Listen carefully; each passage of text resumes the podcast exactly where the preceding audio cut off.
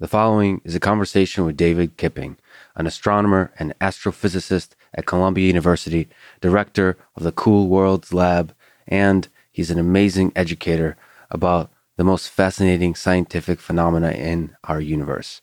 I highly recommend you check out his videos on the Cool Worlds YouTube channel. David quickly became one of my favorite human beings.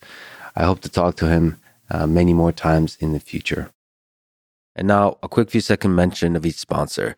Check them out in the description. It's the best way to support this podcast. We got SimpliSafe for home security, Shopify for e commerce, and ExpressVPN for privacy on the internet. Choose wisely, my friends. And now, onto the full ad reads. As always, no ads in the middle. I find those annoying. so I try my best to make sure we don't have any. Uh, but uh, if you skip these, uh, please still check out the sponsors. I mean, they, without them, uh, this podcast would not be possible. So it's a huge, huge thank you to them for believing this podcast, for supporting it. And they make good stuff, which is the reason why they're a sponsor. So maybe you might consider checking out their stuff. Uh, maybe it will make you feel good as well. This show is brought to you by SimpliSafe, a home security company designed to be simple and effective. I don't remember at this point how long it took me to set it up uh, but it must have been certainly less than an hour. It's probably like 30 minutes. Everything just works. Uh, everything's connected. All the sensors are amazing. Just super easy to use. And I think that first layer of security, of physical security, is essential. I take my security extremely seriously. Uh, there's many, many layers of both uh, physical and digital security. And I think it's just taking security seriously allows you to kind of take control of your life and take responsibility uh, for being in this world, uh, a world that's sort of full of dangers and risks and all that kind of stuff. And it's just really empowering, just like uh, uh discipline is freedom. I think uh, in that same way, uh, taking your security seriously is a kind of freedom because it gives you freedom to take on the day. Anyway, go to simplisafe.com to get a free indoor security camera plus 20% off your order with interactive monitoring. This show is also brought to you by Shopify, a platform designed for anyone to sell anywhere with a great looking online store that brings your ideas to life and tools to manage day to day operations.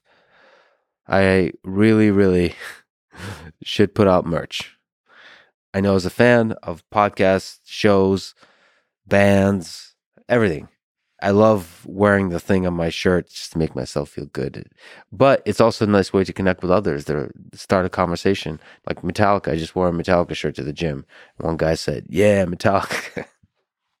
and I was like, Yeah. and together through that, there's like, I don't know his life story. He doesn't know my life story. And I think there was a joint celebration of two lives that, at least for time, have enjoyed the hell out of some Metallica. So what can I say? Anyway, sign up for a $1 per month trial period at shopify.com slash Lex, all lowercase. Go to shopify.com slash Lex to take your business to the next level today. The show is also brought to you by ExpressVPN, a company that for many, many years brought happiness to my life with a big sexy button that I press and it takes care of everything. I think it's really, really important that you have a VPN and ExpressVPN has been my favorite. It's one I really recommend. The thing I love most about it is it does the thing it does extremely well without extra features that nobody needs. And it does it on every single operating system or device Android, Mac OS, Linux, whatever. I love software that is designed simply, or rather, the final thing is simple. But the underlying design, it doesn't matter what it is. They deliver a simple feeling. It's like Olympic gymnasts or Olympic athletes. A gold medal is an effortless performance. Perfection seems effortless. But the path, the journey to perfection, is one heck of a difficult journey. And so, whatever the journey ExpressVPN took, I'm glad they did because they uh, created an amazing piece of software. Go to expressvpn.com slash lexpod for an extra three months free. This is the Lex Fridman podcast. To support it, please check out our sponsors in the description. And now, dear friends, here's David Kipping.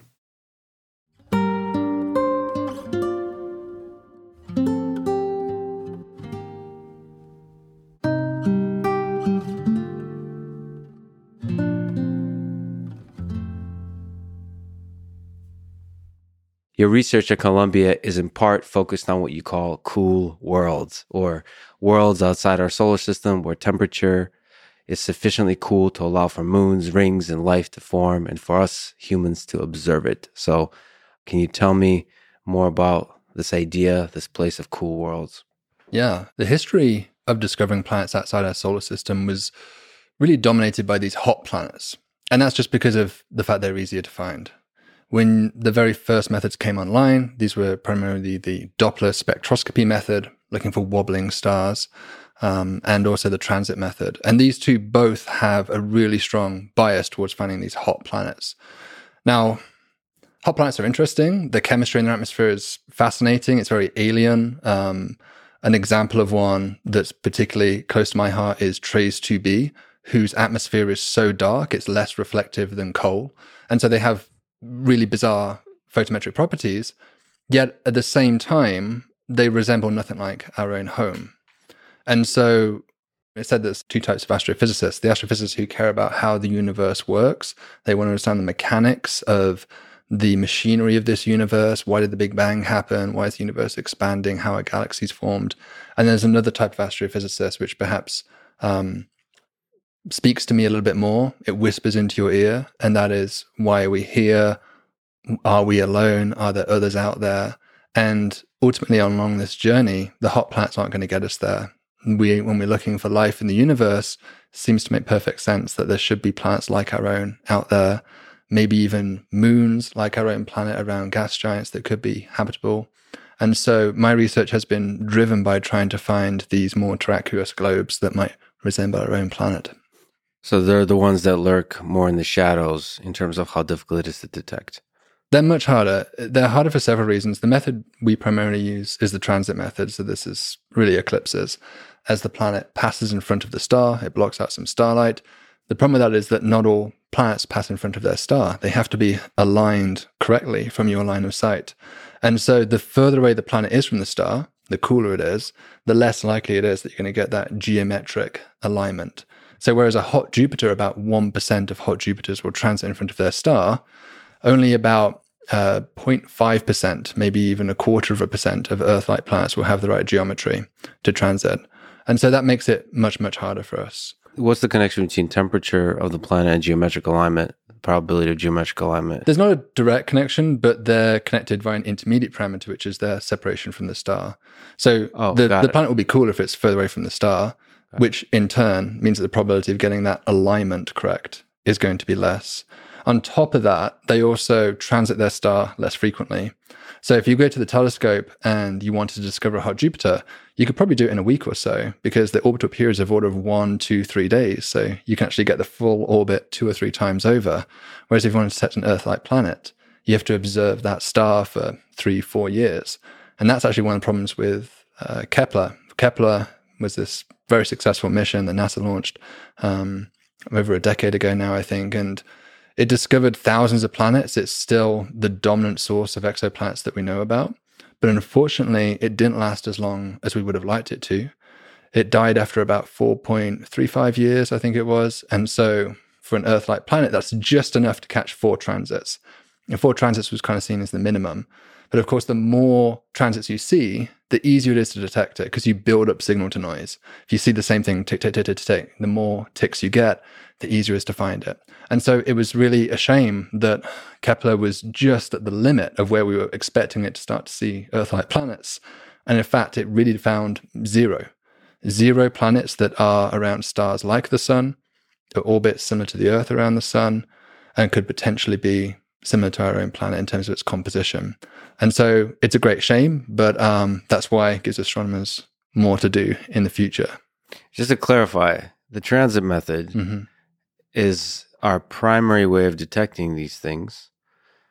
And what it is, is um, when the object passes, occludes the source of light just a tiny bit, a few pixels and from that we can infer something about its mass and size and distance and geometry all, all of that mm-hmm. that's like trying to tell what uh at a party you can't see anything about a, a person but you can just see by the way they occlude others so this is the method but yeah. is this is super far away how many pixels of information do we have?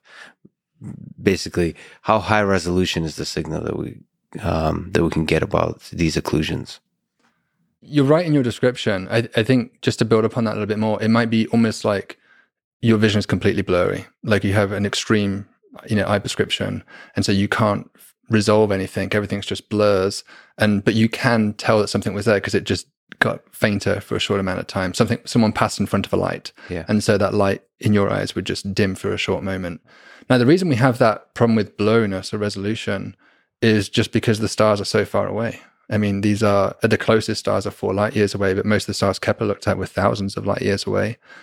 And so you, there's absolutely no chance that the telescope can physically resolve the star or even the separation between the planet and the star is is too small, especially for a telescope like Kepler. It's only a meter across. In principle, you can make those detections, but you need a different kind of telescope. We call that direct imaging. And direct imaging is a very exciting, distinct way of detecting planets. But it, as you can imagine, is going to be far easier to detect planets which are really far away from their star to do that because that's going to make that separation really big. And then you also want the star to be really close to us, so the nearest stars. Not only that, but you would prefer that planet to be really hot because the hotter it is, the brighter it is. And so that tends to bias direct imaging towards planets which are in the process of forming. Mm-hmm. So things which have just formed, the planet's still got all of its primordial heat embedded within it and it's glowing. We can see those quite easily. But for the planets more like the Earth, of course, they've cooled down. And so we can't see that. The light is pitiful compared to a newly formed planet. We would like to get there with direct imaging. That's the dream is to have the pale blue dot, an actual photograph of it, maybe even just a one pixel photograph of it. But for now, the entire solar system is one pixel, with, certainly with the transit method, most other telescopes. And so all you can do is see where that one pixel, which contains potentially dozens of planets and the star, maybe even multiple stars, dims for a short amount of time. It dims just a little bit, and from that you can infer something. Yeah, I mean it's it's like being a detective in the scene, right? It's very it's indirect clues yeah. of the existence of the planet. It's amazing that humans can do that. We're just looking out in these immense distances and looking, you know, if there's alien civilizations out there, like let's say one exactly like our own, we're like, would we even be able to see an Earth that passes mm-hmm. in the way of its sun and slightly dims? And that's the only sign we have of that of that alien human-like civilization out there. Is it's just a little bit of a dimming? Yeah, I mean, it depends on the, on the type of star we're talking about. If it is a star truly like the sun, the dip that that causes is 84 parts per million. I mean, that's just, it's like the same as a, um, it's like a firefly flying in front of like a giant floodlight at a stadium or something. That's the kind of the brightness contrast that you're trying to compare to. So it's, it's extremely difficult detection. And in the very, very best cases, we can get down to that. But as I said, we don't really have any true Earth analogs that have been in the exoplanet candidate yet. Unless you relax that definition, you say, it's not just doesn't have to be a star just like the sun. It could be a star that's smaller than the sun. It could be these orange dwarfs or even the red dwarf stars. And the fact those stars are smaller means that for the same size planet passing in front of it, more light is blocked out. And so a very exciting system, for example, is TRAPPIST 1, which has seven planets which are smaller than the Earth and those are quite easily detectable, not with a space based telescope, but even from the ground. And that's just because the star is so much smaller that the relative increase in or decrease in brightness is enhanced significantly because that smaller size. So TRAPPIST 1e, it's a planet which is in the right distance for liquid water. It has a slightly smaller size than the Earth. Um, it's about 90% the size of the Earth, about 80% the mass. And it's one of the top targets right now for potentially having life.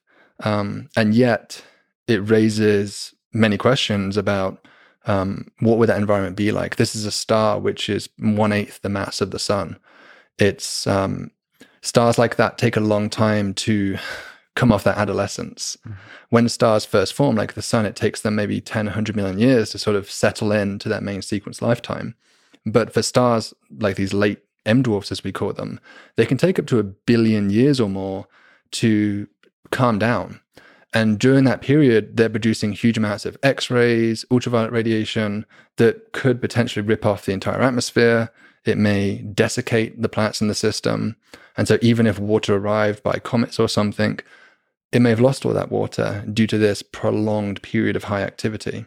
So we have lots of open ended questions about these M dwarf planets, but they are the most accessible. And so, in the near term, if we detect anything in terms of biosignatures, it's going to be for one of these red dwarf stars. It's not going to be a true Earth twin, as we would recognize it as having a yellow star. Well, let me ask you. I mean, there's a million ways to ask this question. I'm sure I'll ask it uh, about habitable worlds.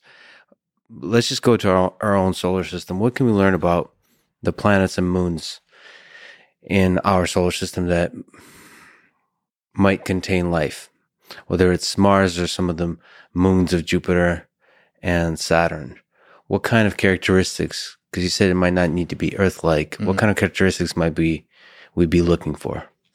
When we look for life, it's hard to define even what life is, um, but we can maybe do a better job in defining the sorts of things that life does.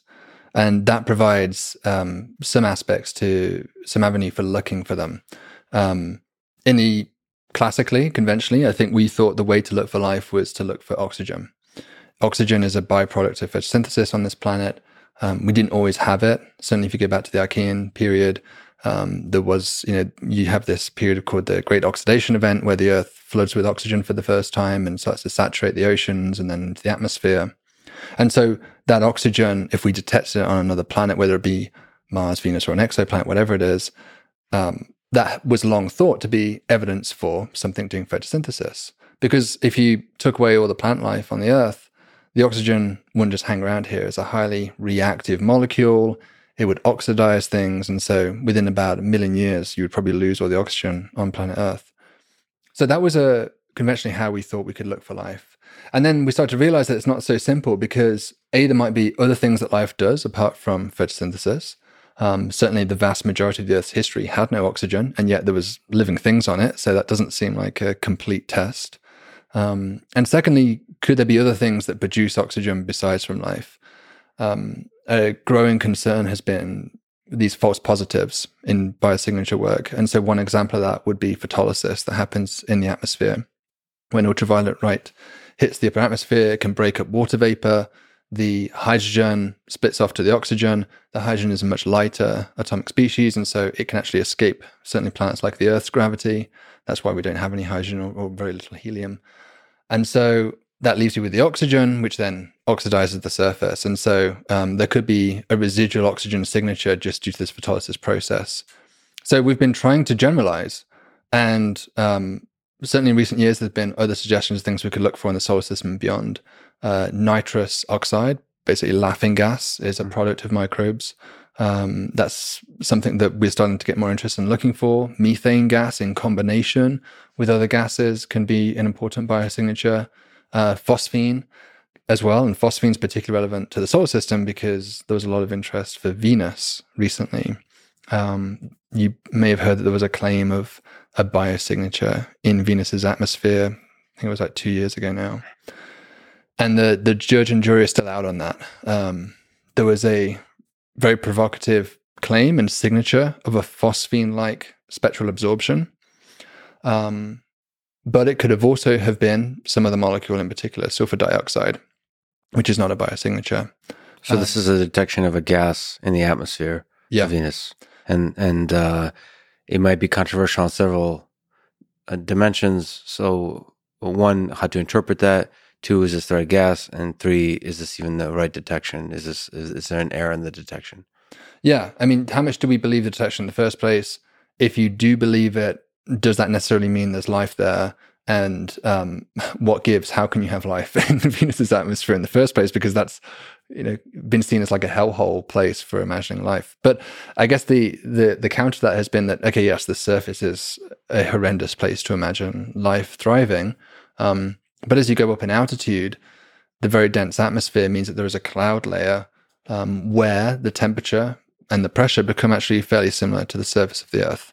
And so it may maybe there are microbes stirring around in the clouds which are producing phosphine. Mm-hmm. Um, at the moment, this is fascinating. It's got a lot of us reinvigorated about the prospects of going back to Venus and doing another mission there. In fact, there's now two NASA missions, Veritas and Da Vinci, which are going to be going back and before 2030 or the 2030s. Um, and then we have a European mission, I think, that's slated now, and even a Chinese mission might be coming along the way as well. So we might have multiple missions going to Venus, which has long been overlooked. I mean, apart from the Soviets, uh, there really has been very little in the way of exploration of Venus, as, certainly as compared to Mars. Mars has enjoyed most of the activity from NASA's rovers and surveys. Um, and Mars is certainly fascinating. There's, you know, this signature of methane that has been seen there before. Um, again, there, the discussion is whether that methane is a product of biology, which is possible. Certainly that happens on the Earth or whether it's some geological process that we are yet to fully understand. It could be, a, you know, for example, a reservoir of methane that's trapped under the surface and is leaking out seasonally. So the nice thing about Venus is if there's a giant living civilization there, it'll be airborne, so you can just fly through and collect samples. Yeah. With Mars and uh, moons of uh, Saturn and Jupiter, you're gonna have to dig dig under to find the civilizations, right. dead, dead or living. Right. And so, yeah, maybe it's easier then for Venus because certainly you can imagine just a balloon floating through the atmosphere um, that, or a drone or something that would have the capability of just scooping up and sampling. Um, to, to dig under the surface of Mars is maybe feasible ish with, you know, especially with something like Starship that could launch, you know, a huge digger basically to the surface and you could just excavate away at the surface. But for something like Europa, um, we really are still unclear about how thick the ice layer is, um, how you would melt through that huge, um, thick layer to get to the ocean, and then potentially also discussions about contamination. The problem with looking for life in the solar system, which is different from looking for life with exoplanets, is that you always run the risk of, especially if you visit there, of introducing the life yourself. Right? It's very difficult to completely exterminate every single microbe and spore on the surface of your of your rover or the surface of your lander. And so there's always a risk of introducing something. I mean, to some extent, there is continuous exchange of material between these planets naturally on top of that as well. And now we're sort of accelerating that process to some degree. Um, and so if you dig into Europa's surface, which probably is completely pristine, it's very unlikely there has been much exchange with the outside world for, for its subsurface ocean, you are for the first time potentially introducing bacterial spores into that environment that may compete or may introduce spurious signatures for the life you're looking for. And so it's it's a, almost an ethical question as to how to proceed with looking for life on, on those subsurface oceans. And I don't think one we've really have a good resolution for at this point. Ethical. So you mean ethical in terms of concern for the like for preserving life elsewhere, not right. like not to yeah. murder it, uh, yeah. as opposed to a scientific one. I mean, so. we always worry about a space virus, right, coming coming yeah. here, or, or you know some kind of external source, and we would be the source of that potential contamination, or the other direction. Yeah, I mean, they that you know the whatever whatever survives in such harsh conditions might be pretty good at uh, surviving in all conditions. It might be a little bit more resilient and robust, so it might actually take a ride on us back home. Possibly. I mean, I'm sure. I'm sure that some people would be concerned about that. I think we would we would hopefully have some containment uh, procedures as if, if we did sample return. Or you mean you don't even really need a sample return these days? You can pretty much send it like a little micro laboratory to the, the planet to do all the experiments in you know in situ and then just send them back to your planet the data and so i don't think there's is necessary that especially for a case like that where you might have contamination concerns that you have to bring samples back um, Although probably if you brought back European sushi, it would probably sell for quite a bit with the billionaires in New York City. sushi, yeah. yeah. Um, I, I, would love from an engineering perspective just to see all the different candidates and designs for like the scooper for Venus and the scooper for Europa and and Mars. I haven't really looked deeply into how they actually like the actual engineering of collecting the samples because that's the engineering of that is probably essential for not either destroying life or or uh, polluting it with our own microbes and so on. So mm. that, that's like an in- interesting engineering challenge. I usually for rovers and stuff focus on the on the robot on the sort of the mobility aspect of it, on the mm. robotics, the perception, and the movement and the planning and the mm. control. Mm. But there's probably the scooper is probably where the action is. The, yeah. the microscopic sample collection. So basically, you have to first clean your vehicle, make sure it doesn't have mm-hmm. any earth like things on it. And then you have to put it into some kind of thing that's perfectly sealed from the environment. So if we bring it back or we analyze it, it's not, um, it's not going to bring anything else uh, external in. Yeah, I don't know. It, it's, be, that would be an interesting engineering design there. Yeah, I mean, Curiosity has been uh, leaving these little pods on the surface quite recently. There's some neat photos you can find online, and it's they kind of look like a lightsaber hilts. Which so um, the, yeah, to me, I, I, think I tweeted something like, uh, you know, this weapon is your life. Like, don't lose it, curiosity, yeah. because it's just dumping these little vials everywhere. And it's, yeah, it is scooping up these things. And the intention is that in the future, um, there will be a sample return mission that will come and pick these up. Mm-hmm. Um, but it's, I mean, the engineering behind those things is so impressive. The thing that blows me away the most has been the landings. Um, especially I'm training to be a pilot at the moment. So that's the sort of, you know, watching landings has become like my pet hobby on YouTube at the moment and how not to do it, how to do it with different levels of uh, conditions and things. But with the, you know, when, when you think about landing on Mars, just the light travel time effect means that there's no possibility of a human controlling that descent. Mm-hmm. And so you have to put all of your faith and your trust in the computer code or the AI or whatever it is that you've put on board that thing to to make the correct descent. Um, and so there's this famous uh, period called seven minutes of hell, where you're basically waiting for that light travel time to come back to know whether your vehicle successfully landed on the surface or not. And during that period, you know in your mind simultaneously that it is doing these multi stages of um, deploying its parachute, deploying the crane, activating its jets to come down and controlling its descent to the surface. Um, and then the crane has to fly away so it doesn't accidentally hit the rover. And so there's a series of uh, multi-stage points where any any of them go wrong, you know, the whole mission could could go awry. Um, and so the fact that we are fairly consistently able to build these machines that can do this autonomously is to me one of the most impressive acts of engineering that NASA have achieved. Yes, the unfortunate fact about physics is the takeoff is easier than the landing. yes, yes. and you mentioned Starship. One of the incredible engineering feats that you get to see is the reusable rockets that take off, but they land, and they mm. land uh, using control and they do so perfectly and mm. sometimes when it's synchronous it's it's just it's beautiful to see. And then with starship you see the the chopsticks that catch the ship. I mean there's just so much incredible engineering but you mentioned uh, starships is somehow helpful here. So what's your hope with starship? What kind of science might it enable mm. There's two things. I mean, it's the launch cost itself, which is hopefully going to mean per kilogram it's going to dramatically reduce the cost of its the sort of the level. Even if it's a factor of ten higher than what Elon originally promised, this is going to be a revolution for the cost to launch. That means you could do all sorts of things. You could launch um, large telescopes, which could be basically like JWST, but you don't even have to fold them up. JWST had this whole issue with its design that it's six and a half meters across. And so you have to, there's no fuselage, which is that large at the time. The Ares 4 wasn't large enough for that. And so they had to fold it up into this kind of complicated origami. And so a large part of the cost was figuring out how to fold it up, testing that it unfolded correctly, repeated testing, and you know the, there was something like 130 fail points or something during this unfolding mechanism, and so all of us were holding our breath during that process.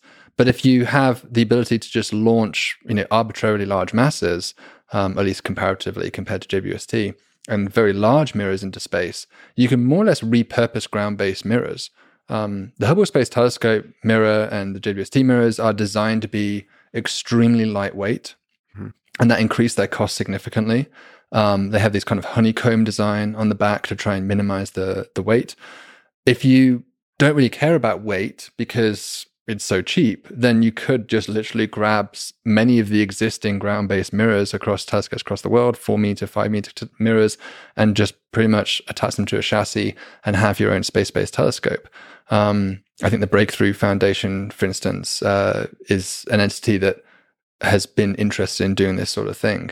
Um, and so that raises the prospects of having not just one JWST that just, you know, JWST is a fantastic resource, but it's split between all of us cosmologists, star formation uh, astronomers, those of us studying exoplanets, those of us wanting to study, you know, the ultra deep fields and the origin of the first galaxies, the expansion of the universe. Everyone has to share this resource, but we could potentially each have, you know, one uh, JWST each that is uh, maybe just studying a handful of the brightest exoplanet stars mm-hmm. and measuring their atmospheres.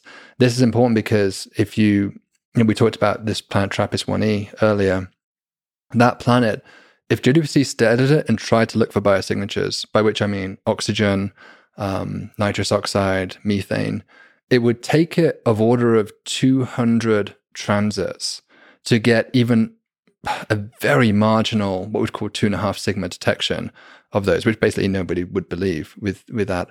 And 100 transits, I mean, this thing transits once every six days. So you're talking about sort of four years of staring at the same star with one telescope. There'd be some breaks, but it'd be hard to schedule much else because you have to continuously catch each one of these transits to build up your sig- signal to noise.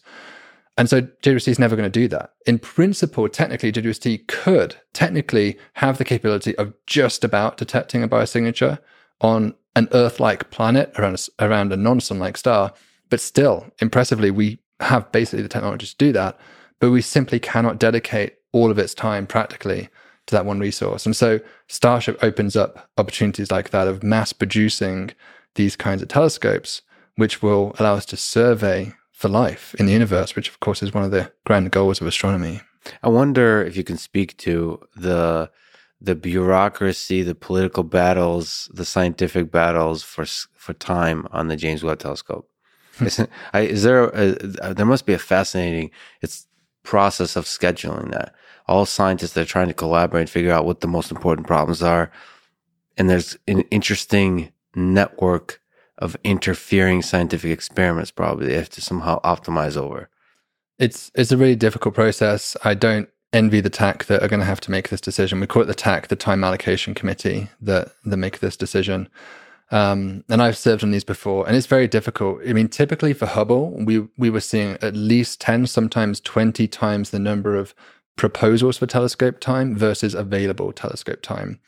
For JWST, there has been one call already that has gone out. We call it cycle one. And that was oversubscribed by, I think, something like six to one, seven to one. And uh, the cycle two, which has just been announced uh, fairly recently, and the deadline is actually the end of this month. So my team are totally laser focused on yes. writing our proposals right now. Um, that is expected to be much more competitive, probably more comparable to what Hubble saw. And so it's hard. More competitive than the second one, you said already? Because that's more, already more super competitive than the first cycle. So yeah. I said the first cycle of James Webb was about six to one. Um, and this will probably be more like 20 to one, I would expect. So these are all proposals by scientists and so on. And it's not like you can schedule at any time. Because if you're looking for transit times, yeah, you, uh, you have you have a, a time critical element. Yes, time critical element, and they're conflicting in non like non obvious ways because the, the, the frequency is different, the the duration is different. Right. There's, there's probably computational needs yeah. that are different.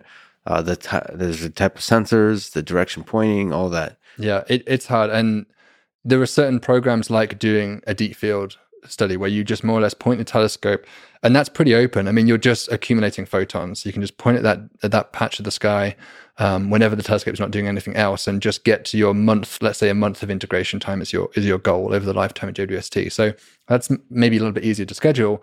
It's harder, especially for us looking at cool worlds, um, because as I said earlier, these these planets transit very infrequently. Mm-hmm.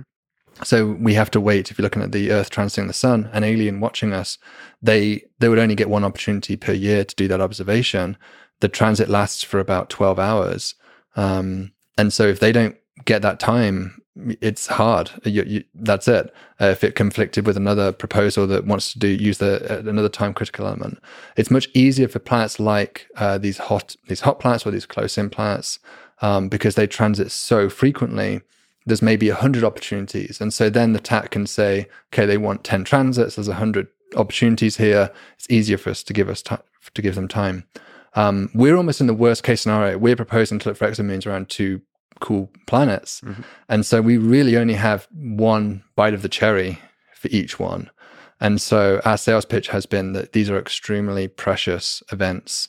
And more importantly, JWST is the only telescope, the only machine humanity has ever constructed, which is capable of finding moons akin to the moons in our solar system. Kepler can't do it, even Hubble can't do it. JWST is the first one. And so there is a new window to the universe because we know these moons exist. They they're all over the place in the solar system. You have the moon, you have Io, Callisto, Europa, Ganymede, Titan. Lots of moons are fairly similar size, sort of 30% the size of the Earth. And this telescope is the first one that can find them. Um, and so we're very excited about the profound implications of ultimately solving this journey we're on in astronomy, which is to understand our uniqueness. We want to understand how common is the solar system. Are we the way, are we the architecture that frequently emerges naturally? Or is there something special about what happened here? I think this is not the worst case. It's the best case. It's obvious. It's super rare. so you have to like. I would. So I'm, I love scheduling from a computer science perspective. That's mm-hmm. my background. So algorithmically, to solve a schedule problem, I would schedule the rarest things first. Yep. And obviously, this is the the JWST is the first thing that can actually detect a cool world. So this is a big new thing. You can show off that new thing. It happens rarely. Schedule it first. It's perfect. You should be on the TAC. This yeah, is perfect. I, I will. I'll, I'll, file my application after we're done with this. I, I, you know, this part of me is the OCD. Part of me is the computational aspect. I love scheduling, uh, computing device because you have that kind of scheduling on supercomputers. On that scheduling problem is fascinating. How do you yeah. prioritize computation? How do you prioritize science, uh, data collection? uh, sample collection, all that kind of stuff. It's actually kind of it's kind of fascinating because data, in ways you expect and don't expect, will unlock a lot of solutions to uh, some fascinating mysteries. And so, mm-hmm. collecting the data and doing so in a way that maximizes the possibility of discovery is really interesting like from yeah. a computational perspective. I agree. There's there's a real satisfaction in extracting the maximum science per yeah. unit time yeah, exactly. out of your telescope, exactly. and that that's that's the TAC's job. Um, but the the TAC are not machines; they're not a piece of computer code. Um, they will make their selections based off human judgment, and um, a lot of the telescope, is certainly within the field of exoplanets, because there's different fields of astronomy, but within the field of exoplanets I think a good expectation is that most of the telescope time that JWST have will go towards atmospheric retrieval, which is uh, sort of alluded to earlier, you know, like detecting molecules in the atmospheres, not biosignatures, because as I said, it's really not designed to do that. It's pushing JWST probably too far to expect it to do that. But it could detect, for example, a carbon dioxide rich atmosphere on TRAPPIST 1e. That's not a biosignature, but you could prove it's like a Venus in that case, or maybe like a Mars in that case. Like both those have carbon dioxide rich atmospheres. Doesn't prove or disprove the existence of life either way, but it is our first characterization of the nature of those atmospheres. Maybe we can even tell the pressure level and the temperature of those atmospheres. So that's very exciting. But um, there's we we are competing with that. And that i i think that science is completely mind-blowing and fantastic. We have a completely different objective which is in our case to try and look for the first evidence of these small moons around these planets. Um, potentially even moons which could be habitable of course. So i think it's a very exciting goal. But um, a TAC has to make a human judgment essentially about which science are they most excited by which one has the highest promise of return the most uh, highest chance of return. And so that's hard because if you look at a, a planetary atmosphere, well, you know, most of the time the planet has an atmosphere already. It, and so there's almost a guaranteed success that you're going to learn something about the atmosphere mm-hmm. by pointing JWST at it. Whereas in our case, there's a harder sell. We are looking for something that we do not know for sure exists yet or not. And so we are pushing the telescope to do something which is inherently more risky. Yeah, but the existence, if shown, already gives a deep uh, lesson about what's out there in the universe. That means that other stars have similar types of variety as we have in our solar system. They have an Io, they have a Europa, and so on, which means like there's a lot of possibility for icy planets, for water, for planets that enable for planets and moons. That, that I mean, that that's super exciting because that that means everywhere through our galaxy and beyond, there is just innumerable possibility for weird creatures. I agree. Life I, forms. You don't have to convince me. I mean, yeah, NASA, NASA has been on this quest for a long time, and it's sometimes called E to Earth. It's the frequency of Earth-like, usually they say yes. planets in the universe. How common are planets similar to our Earth in terms of Um, ultimately, we'd like to know everything about these planets in terms of the amount of water they have, how much atmosphere they have. But for now, it's kind of focused just on the size and the distance from the star, essentially. How how often do you get similar conditions to that? Um, that was Kepler's primary mission, and it, it really just kind of flirted with the answer. Didn't quite get to a definitive answer.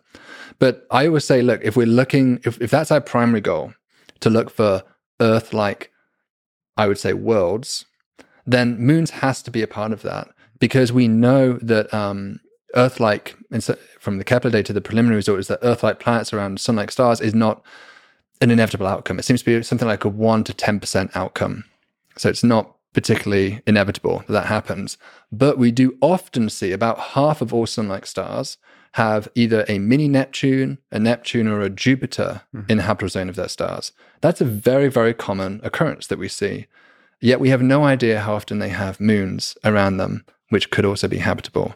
And so there may very well be, if, it, if even one in five of them has an Earth like moon or even a Mars like moon around them, mm-hmm. then there would be more habitable real estate in terms of exomoons than exoplanets in the universe. So you can essentially 2x, 3x, 5x, maybe 10x the number of habitable, habitable worlds mm-hmm. out there in the universe. Uh, our current estimate for like the Drake equation. Absolutely. Yeah. So this this is a one way to increase the confidence and increase the the value of that parameter. And just know where to look. I mean, we we would like to know where should we listen for techno signatures? where should we be looking for biosignatures.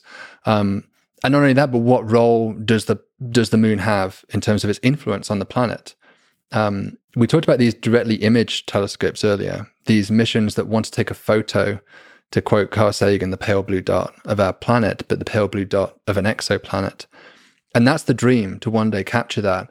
But as impressive as the resolution is that we are planning and conspiring to design for the future generation telescopes to achieve that, even those telescopes will not have the capability of resolving the Earth and the Moon within that. It'll be a pale blue dot pixel, but the moon's gray grayness will be intermixed mm-hmm. with that pixel. And so this is a big problem because one of the ways that we are claiming to look for life in the universe is a chemical disequilibrium. So you see two molecules that just shouldn't be there. They normally react with each other, or even one molecule that's just too reactive to be hanging around the atmosphere by itself. So if you had um, oxygen and methane hanging out together, those would normally react fairly easily. And so if you detected those two molecules in your pale blue dot spectra, you'd be like, okay, we we have evidence for life. Something's metabolizing on this planet. Um, however, the challenge here is what if that moon was Titan? Titan has a methane rich atmosphere. And what if the pale blue dot was in fact a planet devoid of life, but it had oxygen because of water undergoing this photolysis reaction, splitting into oxygen and hydrogen separately. So then you have all of the uh, hallmarks of what we would claim to be life, mm-hmm. but all along you were tricked. It was just a moon that was de- deceiving you. And so we are never going to, we're never going to, I would claim, really understand the or, or complete this quest of looking for life biosignatures in the universe unless we have a deep knowledge of the prevalence and role that moons have they may even affect the habitability of the planets themselves. Of course, our own moon is freakishly large. By mass ratio, it's the largest moon in the solar system. It's a 1% mass moon. If you look at Jupiter's moons, they're like 10 to the power minus 4, much smaller. And so our own moon seems to stabilize the obliquity of our planet. It gives rise to tides, especially early on when the moon was closer, those tides would have covered entire continents. Mm-hmm. And those, those rock pools that would have been scattered across the entire plateau may have been the origin of life on our planet the moon forming impact may have stripped a significant fraction of lithosphere off the Earth, which without it, plate tectonics may not have been possible. We'd have had a stagnant lid because there was just too much lithosphere stuck on the top of the of the planet. And so there are speculative reasons, but intriguing reasons as to why a large moon may be not just important, but central to the question of having the conditions necessary for life. So moons can be habitable in their own right, but they can also play a significant influence on the habitability of the planets they orbit. And further, they will surely interfere with our attempts to detect life remotely from afar. So, uh, taking a tangent upon a tangent, uh, you've written about uh, binary planets. Yeah. What what's and that they're surprisingly common, or they might be surprisingly common. What's the difference between a large moon and binary planets? What what what are binary planets? What uh, what, what's interesting to say here about giant rocks flying through space and, and, orbiting each other? The thing that's interesting about binary objects is that they're very common in the universe. Binary stars are everywhere. In fact, the majority of stars seem to live in binary systems. Um, when we look at the outer edges of the solar system, we see binary Kuiper belt objects all the time, asteroids basically bound to one another. Pluto Charon is kind of an example of that. It's a 10% mass ratio system. It almost is, by many definitions, a binary planet, but now it's a dwarf planet. So, yeah, I, I don't know what yeah. you call that now. But the, we know, we know that these, you know, the universe likes to make things in pairs. Yeah. Um, so you're saying our sun is an incel? it's it's looking so most things are dating they're in relationships and ours ours is, is alone. It, it's not a complete freak of the universe to be alone but it is um it's more common for sun-like stars. If you count up all the sun-like stars in the universe about half of the sun-like star systems are in binary or trinary systems and the other half are single. But because those binaries are two or three stars then cumulatively maybe like a third of all sun-like stars are single i'm trying hard to not anthropomorphize the relationship that the stars have with each other. Yeah, but yeah, triplet, the triplets. the tri- yeah, that's yeah. I've, I've, I've met those folks also. Um, so, is there something interesting to learn about the habitability, the how that affects the probability of habitable worlds when they kind of couple up like that in those different ways? Uh, well, it depends. We're talking about the stars or the planets. Certainly, if stars couple up, that has a big influence on the habitability. Um, of course, this is very famous from Star Wars. Tatooine in Star Wars is a binary star system, and you have Luke Skywalker looking at the sunset and seeing two stars come down. And uh, for years, we thought that was purely a product of George Lucas's incredibly creative mind, and we didn't think that planets would exist around binary star systems. It seems like too tumultuous an environment mm. for a quiescent planetary disk, circumstellar disk, to form planets from. And yet, uh, one of the astounding discoveries from Kepler was that these appear to be quite common. In fact, as far as we can tell, uh, they're just as common around binary stars as single stars. The only uh, caveat to that is that you don't get planets close into binary stars. They have like a clearance region in on the inside where planets maybe they form there, but they, they don't last. They are dynamically unstable in that zone. But once you get out to about the distance that the Earth orbits the Sun, or even a little bit closer in, you start to find planets emerging. And so that's the right distance for liquid water, it's the right distance for potentially life on those planets. And so there may very well be plenty of habitable planets around the binary stars. Binary planets is a little bit different. Um, binary planets, I don't think we have um, any serious connection of planet binarity to habitability certainly when we investigated it, that wasn't our drive that this is somehow the solution to life in the universe or anything. It was really just a, like all good science questions, a curiosity driven question. What's the dynamic? Are they legit orbiting each other as yes. they orbit this uh, uh, the star? So the formation mechanism proposed here, because um, it is very difficult to form two protoplanets close to each other like this. They were generally merged within the disk, and so that's why you normally get single planets. But you could have something like Jupiter and Saturn form at separate distances. They could dynamically be scattered in towards one another mm-hmm. and basically not quite collide, but have a very close on encounter. Now, because uh, tidal forces increase dramatically as the distance decreases between two objects, the tides can actually dissipate the kinetic energy and bring them bound into one another. So that seemed when we, uh, you know, when you first hear that, you think, well, that seems fairly contrived that you'd have the conditions just right to get these tides to cause a capture. But numerical simulations have shown that about 10% of planet planet encounters are shown to produce something like binary planets, which is a startling prediction. Um, and so that seems at odds with naively the exoplanet catalog, for which we know of so far no binary planets. Mm-hmm. And we propose one of the resolutions to this might be that the binary planets are just incredibly difficult to detect, which is also counterintuitive. Because remember how they form is through this tidal mechanism. And so they form extremely close to each other. Sort of the distance that Io is away from Jupiter, just a few planetary radii, they're almost touching one another. And they're just tidally locked, facing each other for eternity. And so in that configuration, as it transits across the star, it kind of looks like you can't really resolve those two planets. It just looks like one planet to you that's going across the star. The temporal resolution of the data is rarely good enough to distinguish that. And so you'd see one transit, but in fact, it's two planets very close together which are transiting at once.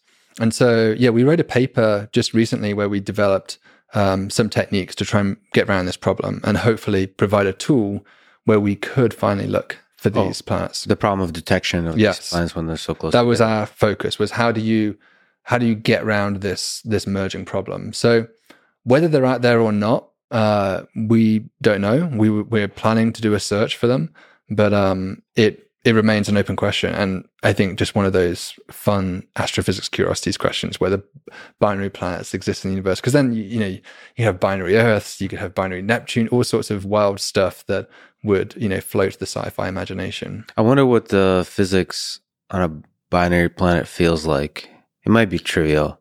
I have to think about that. I wonder if there's some interesting dynamics. Like, you feel multiple, or, or, would gravity feel different at different parts of the the surface of the sphere when there's another large sphere? That's interesting. Yeah, I would think that the force would be uh, fairly similar because the shape of the object would deform to a flat geopotential, essentially a uniform geopotential, but it would lead to a distorted shape for the two objects. I think they'd become ellipsoids facing one another. Um, so it would be pretty wild when you, you know, people like flat Earth or spherical Earth, yeah. you fly from space and you see a football shaped Earth. It's yeah. Your, it's your own planet. Finally, there's proof. And I wonder how, how difficult it would be to travel from one to the other because you have to overcome the, well, no, it might be kind of easy yeah, I mean they're so close to each other that helps, and I think the most critical factor would be how massive is the planet. That's sure. always, I mean, one of the challenges with escaping planets. There was a, a fun paper one of my colleagues wrote that suggested that super Earth planets may be inescapable. Mm-hmm. If you're a civilization that were born on a super Earth, the surface gravity is so high that the chemical potential energy of hydrogen or or methane, whatever fuel you're using, simply um, is at odds with the with the gravity of the planet itself. Mm-hmm. And so you would, uh, you know, our current rockets, I'm not sure of the fraction, but maybe like 90% of the rocket is fuel or something by mass. These things would have to be um, like the size of the, the Giza pyramids of fuel with just a tiny tip on the top in order just to escape their planetary atmosphere. And so it has been argued that if you live on a super Earth, you may be you may be forced to live there forever. There may be no escape unless you invent a space elevator or something. But then how do you even build the infrastructure and space to to do something like that in the absence of a successful rocket program?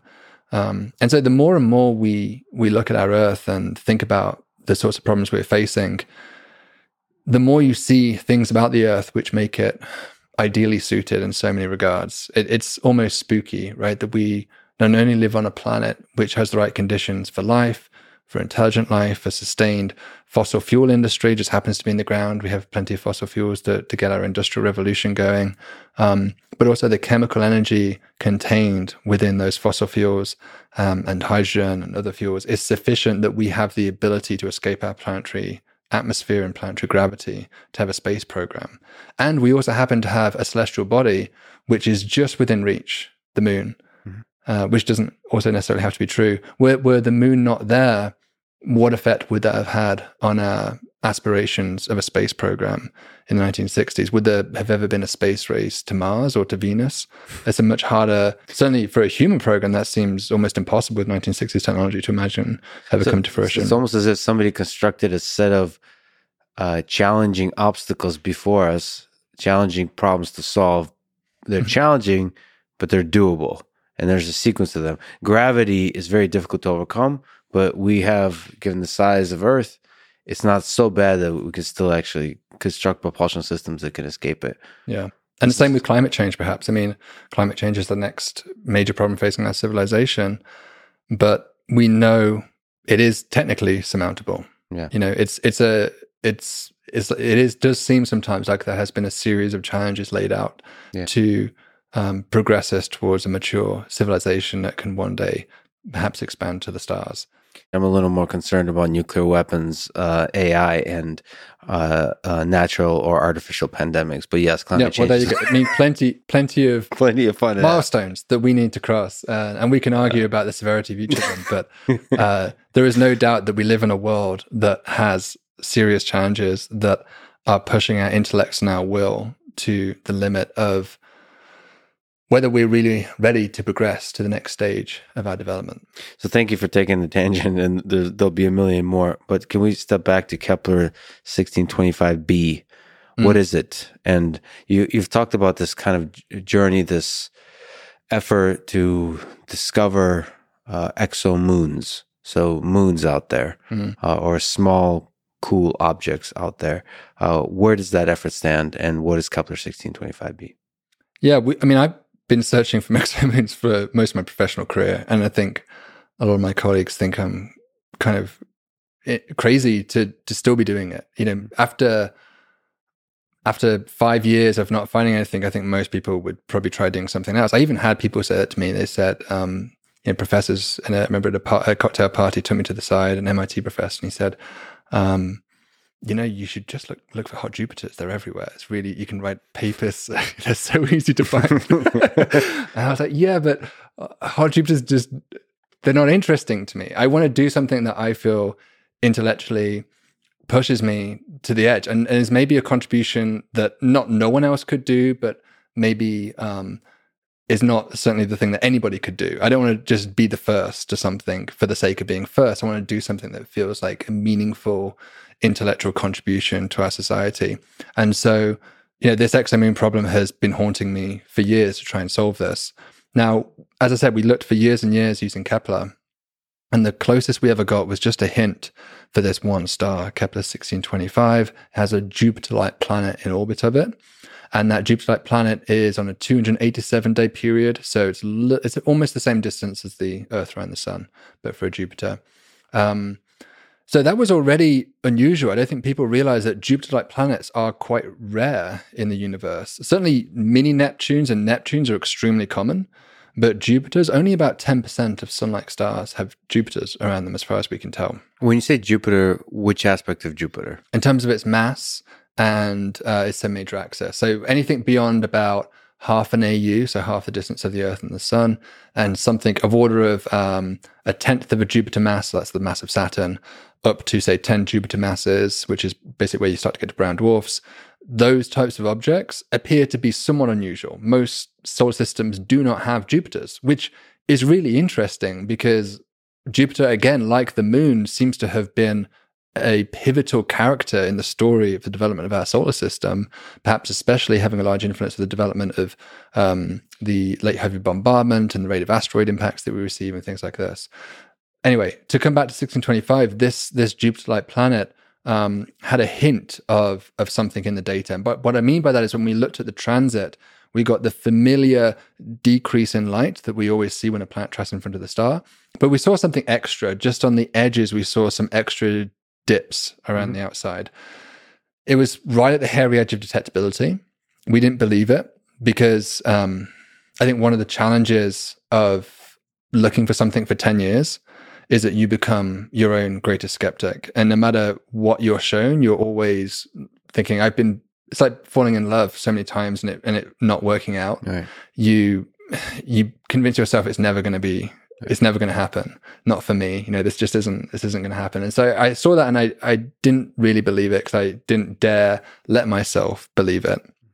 But being a good scientist we knew we had an obligation to publish it to talk about the result and to follow it up and to try and resolve what was going on. So we asked for hubble space telescope time which was awarded in that case. So we were one of those lucky 20 that got telescope time and we stared at it uh, for about 40 hours continuously. And um, the, to provide some context, the dip that we saw in the Kepler data corresponded to a Neptune sized moon mm-hmm. around a Jupiter sized planet, which was another reason why I was skeptical. I was like, that we don't have that in the solar system. That seems so strange. And then when we got the Hubble data, it seemed to confirm exactly that. There was two really striking pieces of evidence in the data that suggested this moon was there. Another was a fairly clear second dip in light, pretty clearly resolved by Hubble. It was about a five sigma detection. And on top of that, we could see the planet didn't transit when it should have done. It actually transited earlier than we expected it to by about 20 minutes or so. And so that's a hallmark of a gravitational interaction between the planet and the moon. We actually expected that. You can also expect that if the moon transits after the planet, then the planet should come in earlier than expected. Because the barycenter, the center of mass, lives between the two of them, kind of like on a, on a balancing arm between them. And so we saw that as well. So the phase signature matched up. The mass of the moon was measured to be Neptune mass, and the size of the moon was measured to be Neptune radius. And so everything just really lined up. And um, we spent months and months trying to kill it. Mm. This is my strategy for anything interesting. We just try and throw the kitchen sink at it and say, we must be tricked by something. And so we tried looking at the you know the centroid motion of the telescope, at the um, the different wavelength channels of, that have been observed, the pixel level information, and no matter what we did, we just couldn't get rid of it. And so uh, we submitted it to Science, and I think at the time, Science, which is one of the top journals, said to us, um, "Would you mind calling your paper "Discovery of an Exomoon"?" And I had to push back, and we said, "No, we're not calling it that. I don't even despite everything we've done, we're not calling it a discovery. We're calling it evidence for an exomoon. Mm-hmm. Because for me, I'd want to see this repeat two times, three times, four times mm-hmm. before I really would bet my house that this is the real deal. And maybe, and I, I do worry, as I said, that perhaps that's my own skepticism, self skepticism going too far. But um, I think it was the right decision. And uh, since that paper came out, there has been continuous interest in this object. Um, another team independently analyzed that star and recovered actually pretty much exactly the same results as us, the same dip, the same the same wobble of the planet. And a third team looked at it and they actually got something different. They saw the dip was diminished compared to what we saw. They saw a little hint of a dip, but not as pronounced as what we saw. And they saw the wobble as well. So there's been a little bit of tension about analyzing the reduction of the Hubble data. Um, and so the only way in my mind to resolve this is just to look again. Uh, we actually did propose to Hubble straight after that. And we said, look, if our model is right, if the moon is there, it came in late last time, it transited after the planet. Because of the orbit, we can calculate that it should transit before the planet next time. If it's not there, if it doesn't transit before, and if we even if we see a dip afterwards, we know that's not our moon. It's obviously some instrumental effect with the data we had a causal prediction as to where the moon should be. And so I was really excited about that, but we didn't get the telescope time.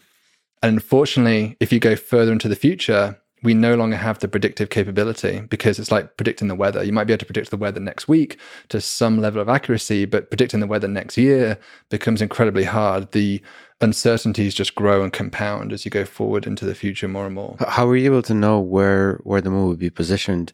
So you're able to tell the the, the orbiting like geometry and and and frequency? Yeah so from the uh, basically from the wobbles of the planet itself that tells us the orbital motion of the moon. It's the reflex motion of the moon but upon the planet. isn't it just an estimate to where like i'm concerned about you making a strong prediction here because like if you don't get if you don't uh, get the moon where the moon leads on the next time around, if you did get Hubble time, couldn't that mean something else if you didn't see that? Like, because you said it, it, would be an instrumental. I feel I I, I feel um, the strong urge to disprove your, your own, which is a really good uh, imperative. Yeah, it's yeah. a good way to do science, but like. Uh, this is such a noisy signal, right? Or blurry signal, maybe. Yeah. Uh, low resolution signal, maybe that's the. Yeah, I mean, it's it's a five sigma signal, so that's that's at the slightly uncomfortable edge. I mean, it's often said that for any detection of a first new phenomena, you really want like a 20, 25 sigma detection. Then there's just no doubt that what you're seeing is real. This was at that edge. I mean, I guess it's comparable to the Higgs boson, but the Higgs boson was slightly different because there was so much theoretical impetus as to expect a signal at that precise location. Um, a Neptune sized moon was not predicted by anyone. No one, there was no papers you can find that expect Neptune sized moons around Jupiter sized planets. So there was, I think we were inherently skeptical about its reality for that reason. Um, but this is science in action. And when we we you know we fit the wobbles, we fit the dips, and we we have this 3D geometric model for the motion of the orbit. And pro- projecting that forward, we were we found that about 80% of our projections led to the moon to be before. So it's not 100%. Sure. There is there was maybe 20% of the cases it was over here. But to me that was a hard enough uh, a hard enough projection that we felt confident that we could refute the X, which was what I really wanted. I wanted a refutable, that's the basis of science, a falsifiable hypothesis. How can you make progress in science if you don't have a falsifiable, testable hypothesis? And so that was the the the beauty of this particular case. So there's a numerical simulation with the moon uh, that fits the data that we observed, and then you can now make predictions based on that simulation. Yeah, that's so cool. Okay, it's fun. These are like little solar systems that we can simulate on the computer and uh, imagine their motions. Um, but we are we are pushing things to the very limits of what's possible, and that's double edged sword. It's both incredibly exciting intellectually, but you're always you're always risking to some degree the pushing too far. So I, would like to ask you about the uh, the the recent paper you co-authored, an exomoon survey of seventy cool giant exoplanets and the new candidate Kepler 1708 bi. I would say this. I'd say there's like three or four candidates at this point, of which we have published two of them, uh, and to me, uh, two are, are quite uh, compelling and deserve follow-up observations. Um, and so there are to get a confirmed detection, at least in our case, we would need to see it repeat for sure. One of the problems with the, some of the other methods that have been proposed is that you don't get that repeatability. So, for instance, an example of a technique that would lack that would be gravitational microlensing. So, it is possible with a new telescope coming up in the future um, called the Roman Space Telescope, which is basically a repurposed spy satellite that's the size of the Hubble mirror mm. going up into space. Um, it will stare at millions of stars simultaneously and it will look to see instead of whether any of those stars get dimmer for a short amount of time, which will be a transit, it'll look for the opposite. It'll look to see if any of them get brighter. And that brightness increase is caused by another planetary system passing in front and then gravitationally lensing light around it to cause a brightening. And so this is a method of discovering an entire solar system, but only only for a only for a glimpse you just get a short glimpse of it passing like a you know a ship sailing through the night just that that one photo of it. Now the problem with that is that um, it's very difficult you know the physics of of gravitational lensing are, are, not surprisingly quite complicated. And so there's many many possible solutions. So you might have a solution which is this could be a red dwarf star with a Jupiter like planet around it. That's one solution. But another solution is that it's a free floating planet, a rogue planet like Jupiter, with an Earth like moon around it. And those two solutions are almost indistinguishable. Mm. Now, ideally, we would be able to repeat the observation. We'd be able to go back and see, well, if the moon really is there, then we could predict its mass, its predict its motion, and expect it to be maybe over here next time or something. With microlensing, it's a one snapshot event. Mm-hmm. And so for me, it's intriguing as a way of revealing something about the exomoon population.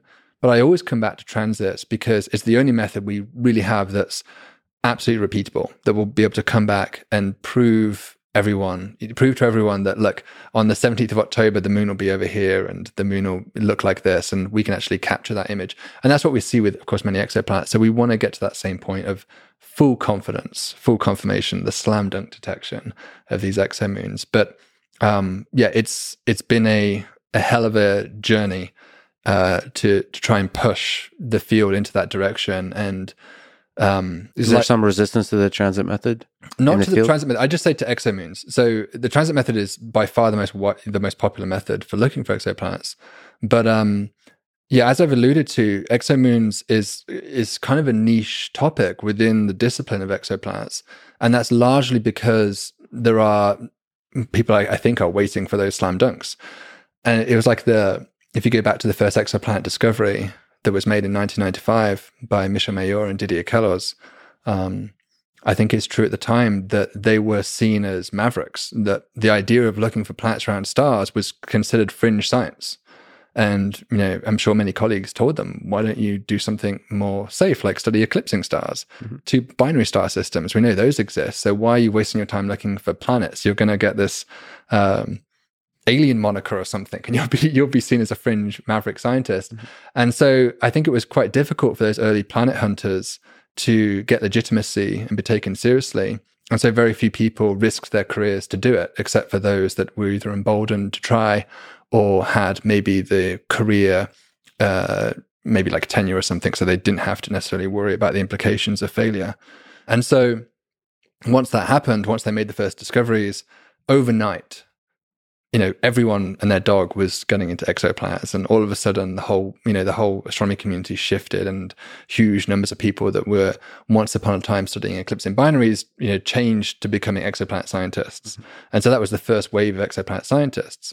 We're now in a kind of a second wave, or even a third wave, where people like me to some degree kind of grew up with the idea of exoplanets as being normal. You know, I was 11 years old, I guess, when the first exoplanet was discovered. And so to me, it was a fairly uh, normal idea to grow up with. Um, and so we've been trained in exoplanets from the very beginning.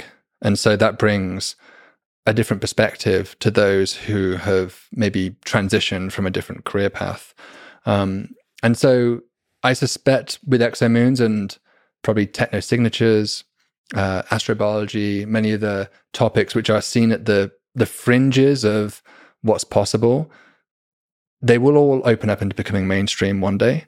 But every there's a lot of people who are just waiting, uh, waiting for that that assuredness that there is a secure career net ahead of them before they commit. Yeah, it, it does seem to me that exomoons open wider or open for the first time the door to to aliens. So more seriously academically studying. All right, let's let's look at like alien worlds. Mm. So um, I think it's still pretty fringe to talk about alien life, even on, like on Mars and the moons and so on. You're kind of like, you know, it would be nice, but imagine the first time to discover a living organism. That's going to change.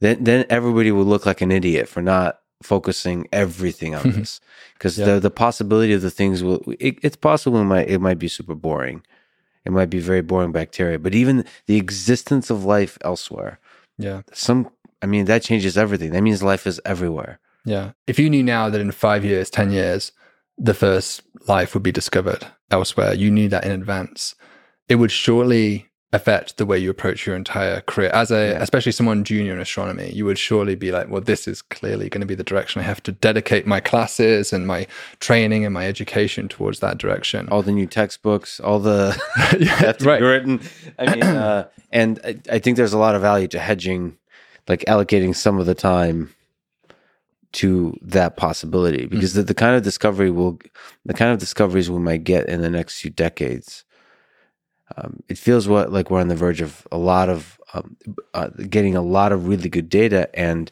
having better and better tools that can process that data. So there's just going to be a continuous increase of the kind of discoveries that will open. Like, but a slam dunk, that's hard to come by. Yeah, I think a lot of us are anticipating. I mean, we're already seeing it to some degree with Venus and the phosphine incident, um, but we've seen it before with Bill Clinton on the White House lawn announcing life from Mars, and there there are inevitably going to be spurious claims, or at least claims which are um, ambiguous to some degree. There will be for sure a high profile journal like Nature or Science that will one day publish a paper saying biosignature discovered or something like that on TRAPPIST one or some other planet, and then there will be years of back and forth in the in the literature and that might seem frustrating, but that's how science works. It's you know that's the mechanism of science at play of people scrutinizing the results to intense skepticism, and it's like a crucible. You know, you burn away all irrelevances until whatever is left is the truth, and so you're left with this this product, which is that okay, we either believe or don't believe that biosignatures are there. So there's inevitably going to be a lot of controversy and debate and argument about it. We just have to anticipate that. And so I think you have to basically have a thick skin to some degree academically to dive into that world, and you're seeing that with um, with phosphine. It's been uh, it's it's been uncomfortable to watch from the outside the kind of dialogue that some of the scientists have been having with each other about that because um, they get a little aggressive. Yeah, and you can you can you can understand why because Jealousy? I don't know. I that's me saying, not you. That's me talking. it, the, I'm sure there's I'm sure there's some envy and jealousy involved um, on the on the behalf of those who are not part of the original discovery. Sure.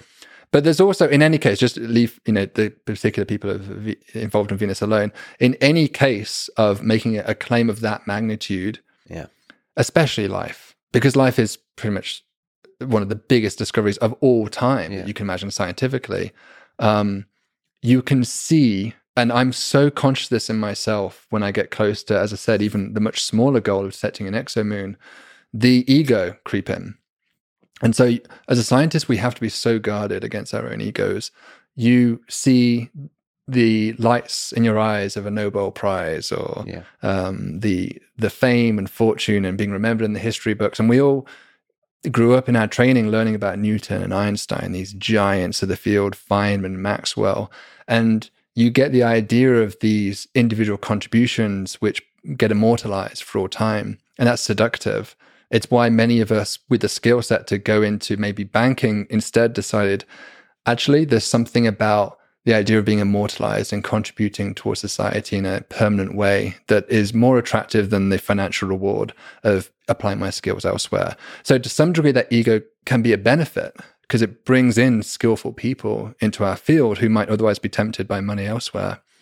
But on the other hand, it the closer you get towards when you start flirting with that Nobel Prize in your in your eyes, or you think you're on the on the verge of seeing something, you can lose objectivity. Uh, a very famous example of this is uh, Barnard Star. There was a planet claimed there by Peter van de Kamp. I think it was in 1968, 69. And at the time, it would have been the first ever exoplanet ever claimed. And um, he he felt assured that this planet was there. He was actually using the wobbling star method, but using the positions of the stars to see them to claim this exoplanet. It turned out that this planet was was not there. Subsequent analyses by both dynamicists and theorists and those looking at the instrumental data established fairly um, unanimously that there was no way this planet was really there. But Peter van de Kamp insisted it was there, despite overwhelming evidence that was accruing against him.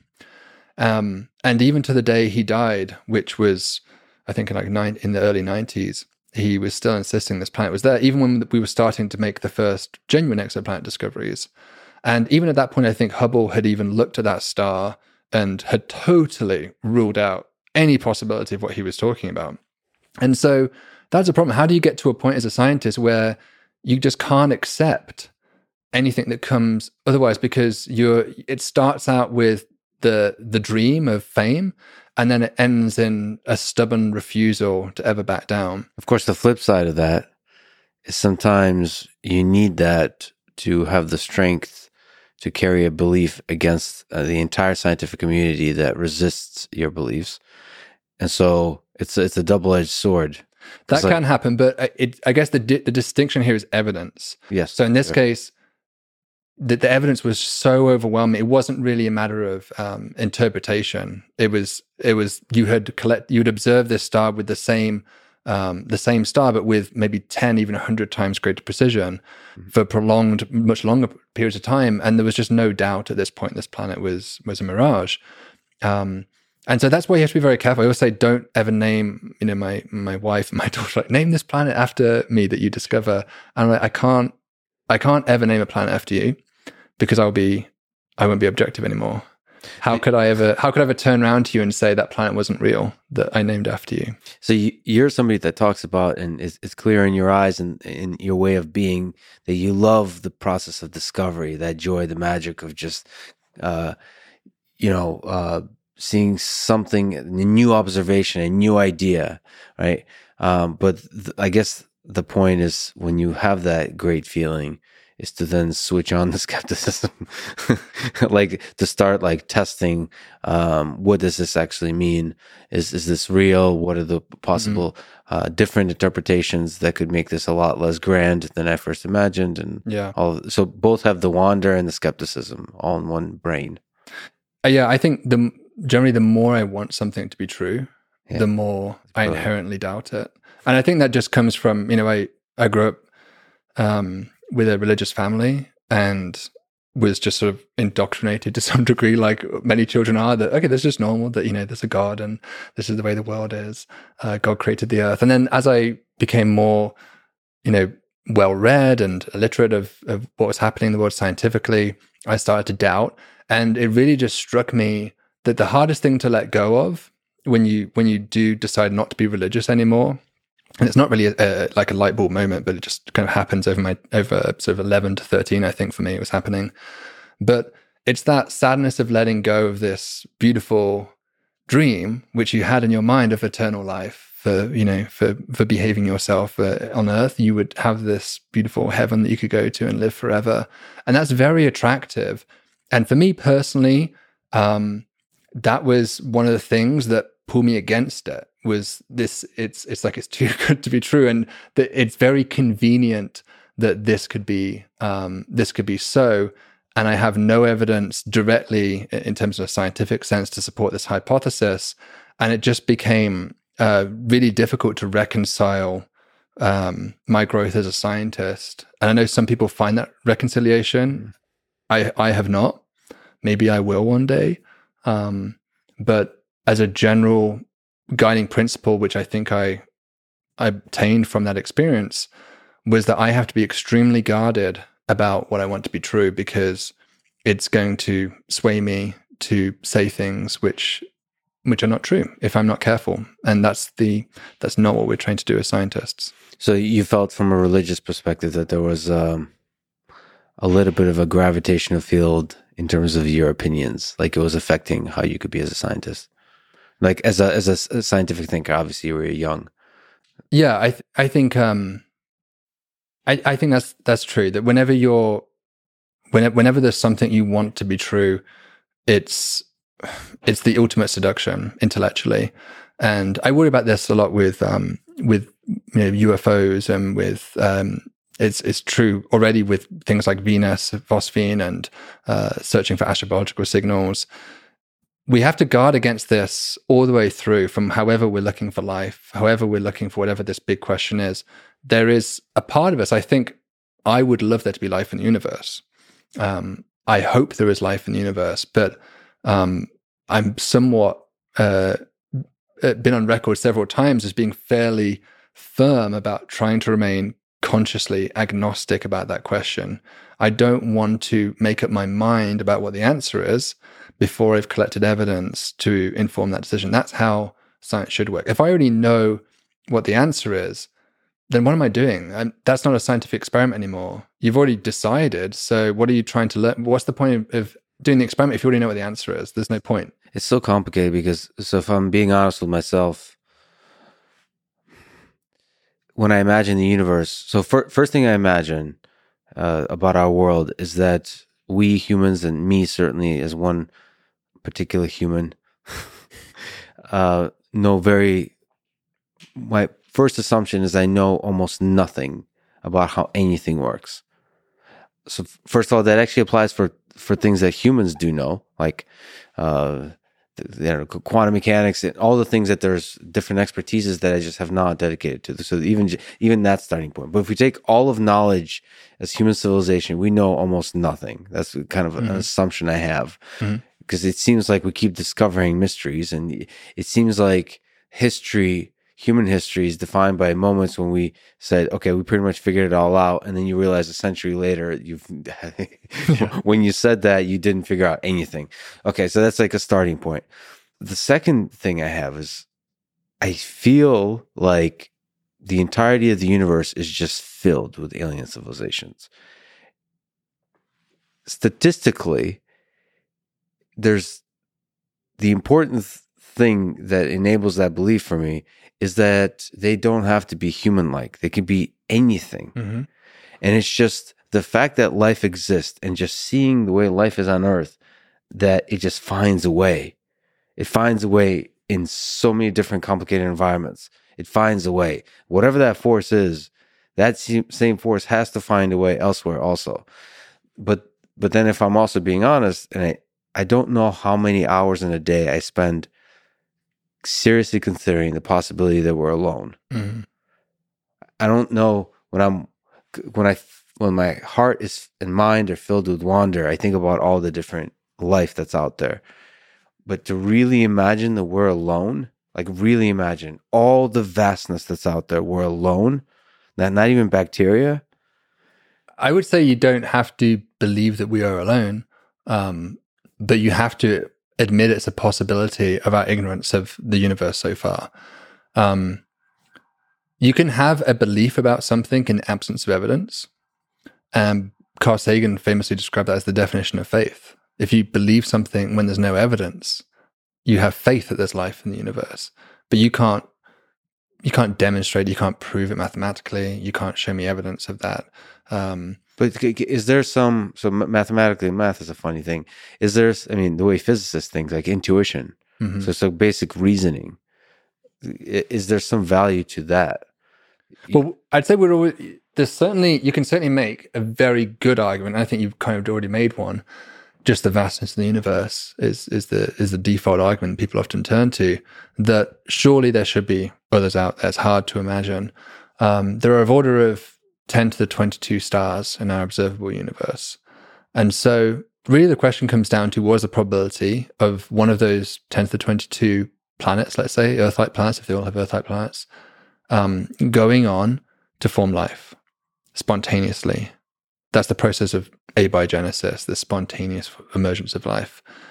Also, the word spontaneous is a funny. Well, okay, maybe we won't use spontaneous, but um, um, not not being, so say, uh, seeded by say, you know, some sure. some other civilization or something like this. Like it naturally emerges. Because even the word spontaneous makes it seem less likely. Yeah. Like there's there's just this chemistry and an extremely random process. Right. It could be a very gradual process over millions of years of growing complexity in, in chemical networks. Maybe there's a force in the universe that pushes it towards interesting complexity, pockets of complexity, that ultimately creates something like life which we can't possibly define yet. And sometimes it manifests itself into something that looks like humans, but it could be a totally different kind of computational information processing system that we're too dumb to even visualize. Yeah, I mean, certainly, I mean, it's kind of weird that complexity develops at all, right? Because um, it seems like the opposite to our physical intuition, if you're training in physics, of entropy, that things should, you know, complexity is hard to spontaneously, or I shouldn't say spontaneously, but hard to emerge in general. Yes. Um, and so that's an interesting problem. I think uh, there's been, certainly from an evolutionary perspective, you do see growing complexity. And there's a nice argument, I think it's by Gould, who who shows that if you have a, a certain amount of complexity, um, it can either become less complex or more complex through random mutation. And the less complex things are, are, are stripping away something, stri- something that was necessary potentially to their survival. And so, in general, that's that's going to be uh, not particularly useful in its survival, and so it's going to be detrimental to strip away a significant amount of its useful traits. Whereas if you add something, the most uh, typical thing that you add is probably not useful at all. It's probably just uh, doesn't really affect its survival negatively, but it neither does it provide any significant benefit. Um, but sometimes, on rare occasions, of course, it will be of benefit. And so, if you have a certain level of complexity, it's hard to go back in complexity, but it's fairly easy to go forward with enough bites at the cherry. You will eventually build up in complexity, and that tends to be why we see complexity grow in in in certainly in, in an evolutionary sense, um, but also perhaps it's operating in chemical networks that led to the emergence of life. I guess the the real uh, problem I have with the, with the numbers game, just to come back to that, is that we are talking about a certain probability of that occurring. It may be to go from the primordial soup, however you want to call it, the ingredients that the earth started with, the organic molecules, the probability of going from that initial condition to something that was capable of Darwinian natural selection that maybe we could define as life. Um, the probability of that is maybe 1%, 1% of the time that happens, in which case you're right, the universe will be absolutely teeming with life. But it could also be uh, 10 to the power minus 10, in which case it's one per galaxy, or 10 to the power of minus 100, in which case the vast majority of universes even do not have life within it. Or 90%. Or 90 You said 1%. You said 1%, but it could be 90% if the conditions, the chemical conditions of a planet are correct mm-hmm. or a mm-hmm. moon are correct. I admit that. It could be any of those numbers. And the challenge is we just have no rigorous reason to expect why 90% is any because we're talking about a probability for probability mm-hmm. was is is 90% more a priori likely than 10 to the power minus 20. Well, the thing is, we do have an observation, n of one, of yeah. Earth. Mm-hmm. And uh, it's difficult to know what to do with that, what kind of intuition you build, build on top of that, because on Earth, it seems like life finds a way.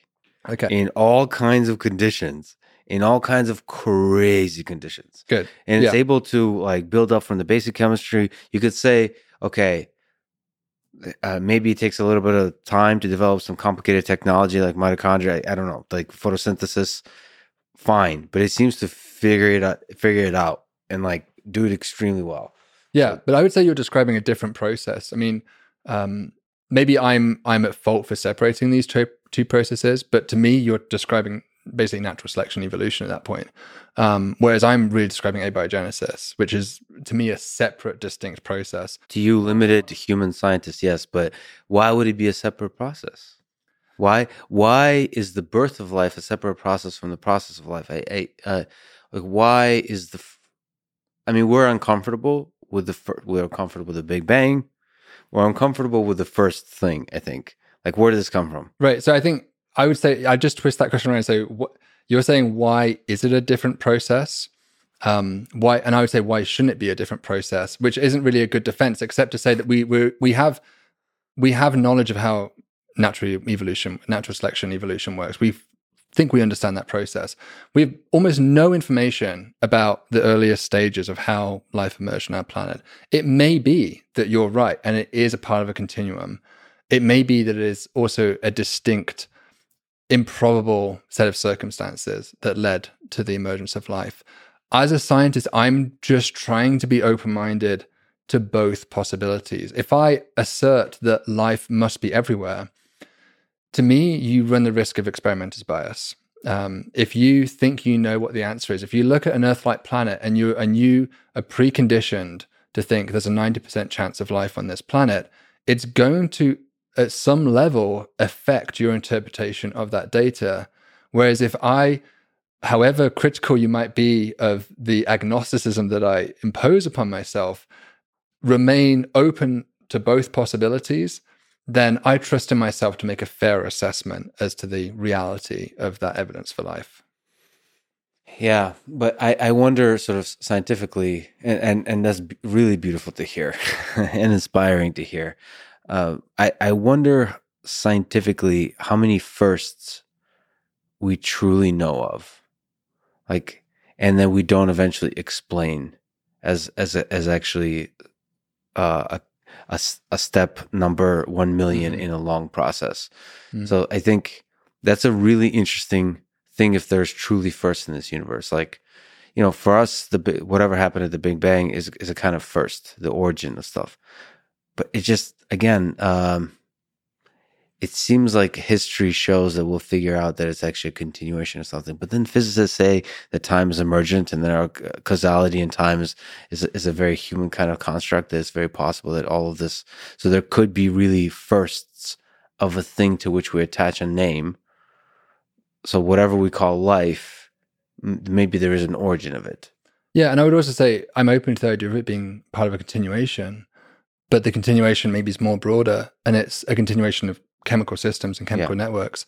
And the, what we we call this one particular type of chemistry and this behavior of chemistry life um, but it is just one manifestation of all the trillions of possible permutations in which chemical reactions can occur.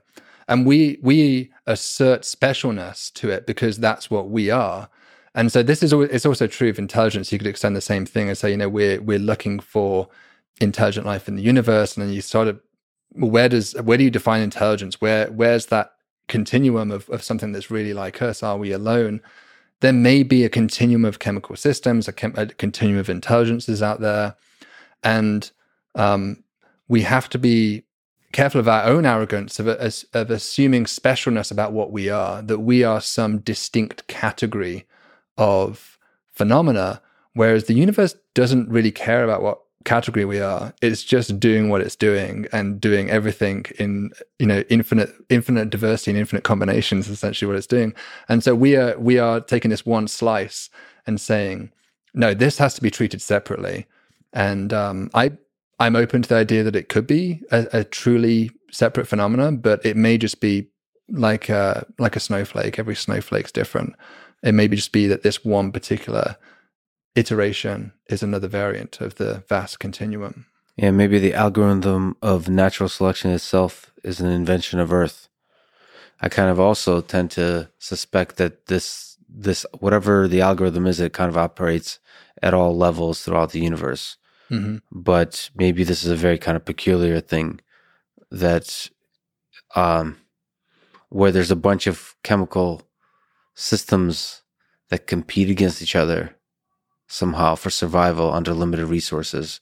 And that's a very earth like thing. Mm-hmm. We have a nice balance of there's a large number of resources, enough to have a bunch of different kinds of systems competing, but not so many that um, they they get lazy. Yeah, and maybe that's why bacteria were very lazy for a long time. Maybe they had they didn't have much competition. Quite possibly. I mean, I I tried to as as fun as it is to get into the speculation about um, the definitions of of life and what life does and this, this gross network of possibilities. Honestly, for me, the strongest argument for remaining agnostic is is to avoid that that bias in assessing data. And we've se- we've seen it. I mean, Percival Lowell, I talked about on my channel, um, and uh, maybe last year or two years ago. You know, he was a very famous astronomer who, in the 19th century, was claiming the evidence of canals on Mars. And from him, from his perspective, and even at the time culturally, it was widely accepted that Mars would, of course, have life. I mean, I think it uh, seems silly to us, but it was kind of similar arguments to what we're using now about exoplanets. That well, of course, there must be life in the universe. How could it just be here? And so it seemed obvious to people that when you looked at Mars with its polar caps, even if you know its atmosphere had seasons it seemed obvious to them that that too would be a place where life not only was present but had emerged to a civilization which actually was fairly comparable in technology to our, our own because it was building canal systems.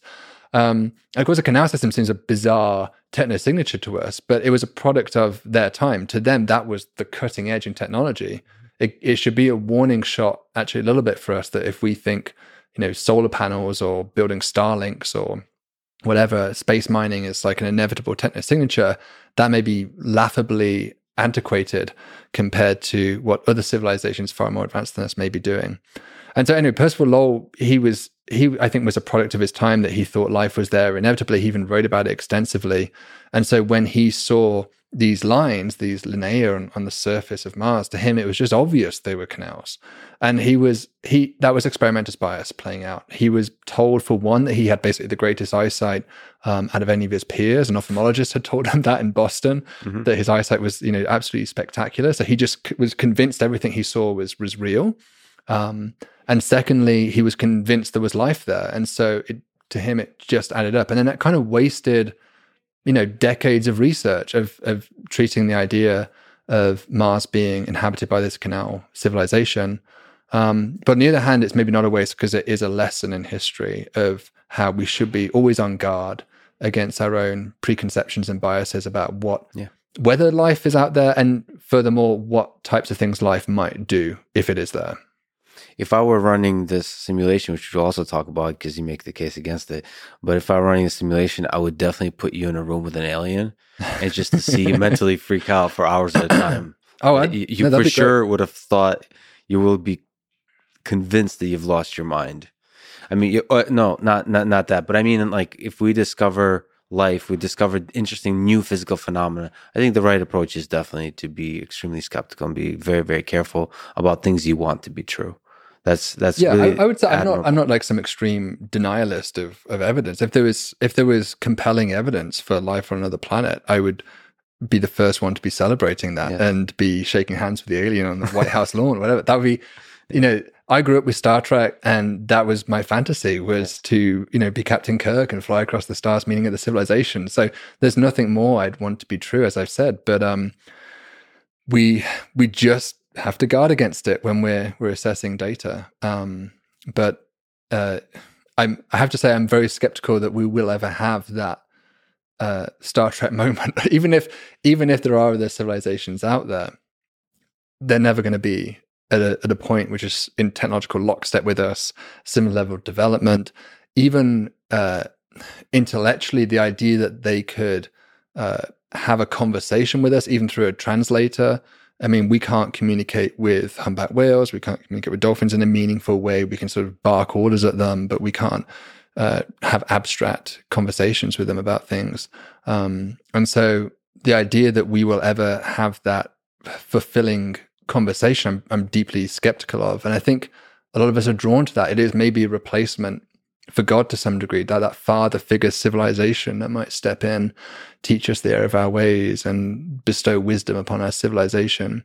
But they could equally be a giant fungus that has doesn't even understand the idea of sociali- socialization because it's the only entity on its planet. It just swells over the entire surface and it doesn't it's incredibly intelligent because maybe each node communicates with each other to create essentially a giant neural net mm-hmm. but it has no sense of what communication even is. And so alien life that's out there is surely going to be extremely diverse. I'm pretty skeptical that we'll ever get that that f- fantasy moment i always had as a kid of having a dialogue with another civilization. So dialogue uh, yes. What about noticing them? What about noticing signals? Do you hope so one thing we've been talking about is getting signatures, biosignatures, mm. techno signatures about other planets. Maybe uh, if we're extremely lucky in our lifetime to be able to meet life forms, uh, get evidence of living or dead life forms on Mars or the, mm-hmm. so the, moons of Jupiter and Saturn. What about getting signals from outer space, interstellar signals? Uh, what kind of what, what would those signals potentially look like? Um, That's a hard question to answer because we are we are essentially engaging in xenopsychology to some degree. What are the activities of another civilization? A lot of that is. What does the word xenopsychology? I apologize to interrupt. Mean? Uh, well, uh, maybe I'm I'm just fabricating that word really, but you know, like they're, they're trying to guess at the um, the machinations and motivations sure. of another intelligent being that mm-hmm. was completely evolutionary divorced from us. So it's like like you said, exomoons, it's exopsychology, extrasolar yeah. psychology. Yeah. Uh, alien psychology is another way of maybe making it more grounded. But um, the it, it, we we can't really guess at their at their motivations too well, but we can look at the sorts of behaviors we engage in and at least look for them. Um, we're always guilty that when we look for biosignatures, we're really looking for, and even when we look for planets, we're looking for templates of Earth. Mm-hmm. When we look for biosignatures, we're looking for templates of Earth based life when we look for technosignatures, we tend to be looking for templates of our own behaviors or extrapolations of our behaviors. Um, so we've, there's a, a, very long list of technosignatures that people have suggested we could look for. The earliest ones were, of course, radio beacons. That was sort of Project Ozma that Frank Drake was involved in, um, trying to look for radio signatures, which could either be um, just like blurting out high power radio signals saying, hey, we're here, or could even have encoded within them galactic encyclopedias for us to unlock, which has always been the allure of the radio technique. Um, but there could also be unintentional signatures. Um, for example, you can have something like the satellite system that we've produced around the Earth, the artificial satellite system, Starlink uh, type systems we mentioned. You could detect the glint of light across those satellites as they orbit around the planet. Um, you could detect a geostationary satellite belt, which would block out some light as the planet transited across the star. You could detect solar panels potentially spectrally on the surface of the planet. Heat island effects. New York is hotter than New York State by a couple of degrees because the heat island effect of the city. And so you could thermally map different planets and detect these. So there's a large array of things that we do that we can go out and hypothesize we could look for and then on the furthest end of the scale, you have things which go far beyond their capabilities, such as um, warp drive signatures, which have been proposed. You get these bright flashes of light, or even gravitational wave detections from LIGO could be detected. Um, you could have Dyson spheres, the idea of covering it, basically a star is completely covered by some kind of structure which collects all the all the light from the star to power the civilization, and that would be pretty easily detectable to some degree because you're you're transferring all of the visible light thermodynamically it has to be re-emitted so it would come out as infrared light so you'd have an incredibly bright infrared star yet one that was visibly not present at all and so there would be uh, a pretty intriguing signature to look yeah. for Well, uh, is there efforts to look for something like that for for for Dyson spheres out there for with the with the, the strong infrared signal? There has been, yeah, there has been, and there's been. Uh, I think in the literature there was one with the IRAS satellite, which is an infrared satellite. They targeted, I think, a order of hundred thousand stars, mm-hmm. uh, nearby stars, and found no convincing examples of what looked like a Dyson sphere star. And then Jason Wright and his team um, extended this, I think, using WISE, which is another infrared satellite, um, to look around galaxies. So, could an entire galaxy have been converted into Dyson spheres, or a significant fraction of the galaxy? Which is basically the uh, the Kardashev Type Three, right? Type this is the when you've basically yeah. mastered the entire galactic pool of resources. And uh, again, out of 100,000 uh, nearby galaxies, there appears to be no compelling examples of what looks like a Dyson galaxy, if you want to call it that. Um, so that by no means uh, proves that they don't exist or don't happen, but it seems like it's an unusual behavior for a civilization to get to that stage of development and start harvesting the entire stellar output. Unusual, yes. I, and I mean, LIGO is super interesting with, gra- uh, with gravitational waves. If that kind of experiment could start seeing some weirdness, some weird signals, some that compare to the to the power of cosmic phenomena. Yeah. Yeah, I mean, it's a whole new window to the universe, not just in terms of astrophysics, but potentially for technosignatures as well. I have to say, with the with the warp drives, I am skeptical that warp drives are possible because you have you have kind of fundamental problem relativity. You can either really have relativity, faster than light travel, or causality. You can only choose two of those three things. You really can't have all three in a coherent universe. If you have all three, you basically end up with the possibility of these kind of temporal paradoxes and time loops and grandfather paradoxes. Well, can't there be pockets of causality? Something like that? like where there's uh, like pockets of consistent causality. You could design it in that way. You could be, you know, if you had a warp drive or a time machine, essentially, you could be um, you know, you can be very conscious and careful of the way you use it so as to not to cause paradoxes or just do it in a local area or something. But the real fundamental problem is you always have the ability to do it. And so in a in a vast cosmic universe, if time machines are all over the place, uh, that there's too much risk of someone doing it, right? Of somebody having the option of of essentially breaking the universe with it with this. So this is a fundamental problem. Hawking uh, has this chronology protection conjecture where he said that essentially that it's this just can't be allowed because it breaks it breaks all our laws of physics if time travel is possible. Current laws of physics, yes. Correct. Yeah. Um, and so we'd need to rip up relativity. I mean, that's the point, is the current laws of physics. So you'd have to rip up our current law of relativity to make sense of how FTL could live in that universe. Because you can't have relativity, FTL, and causality sit nicely and play nicely together.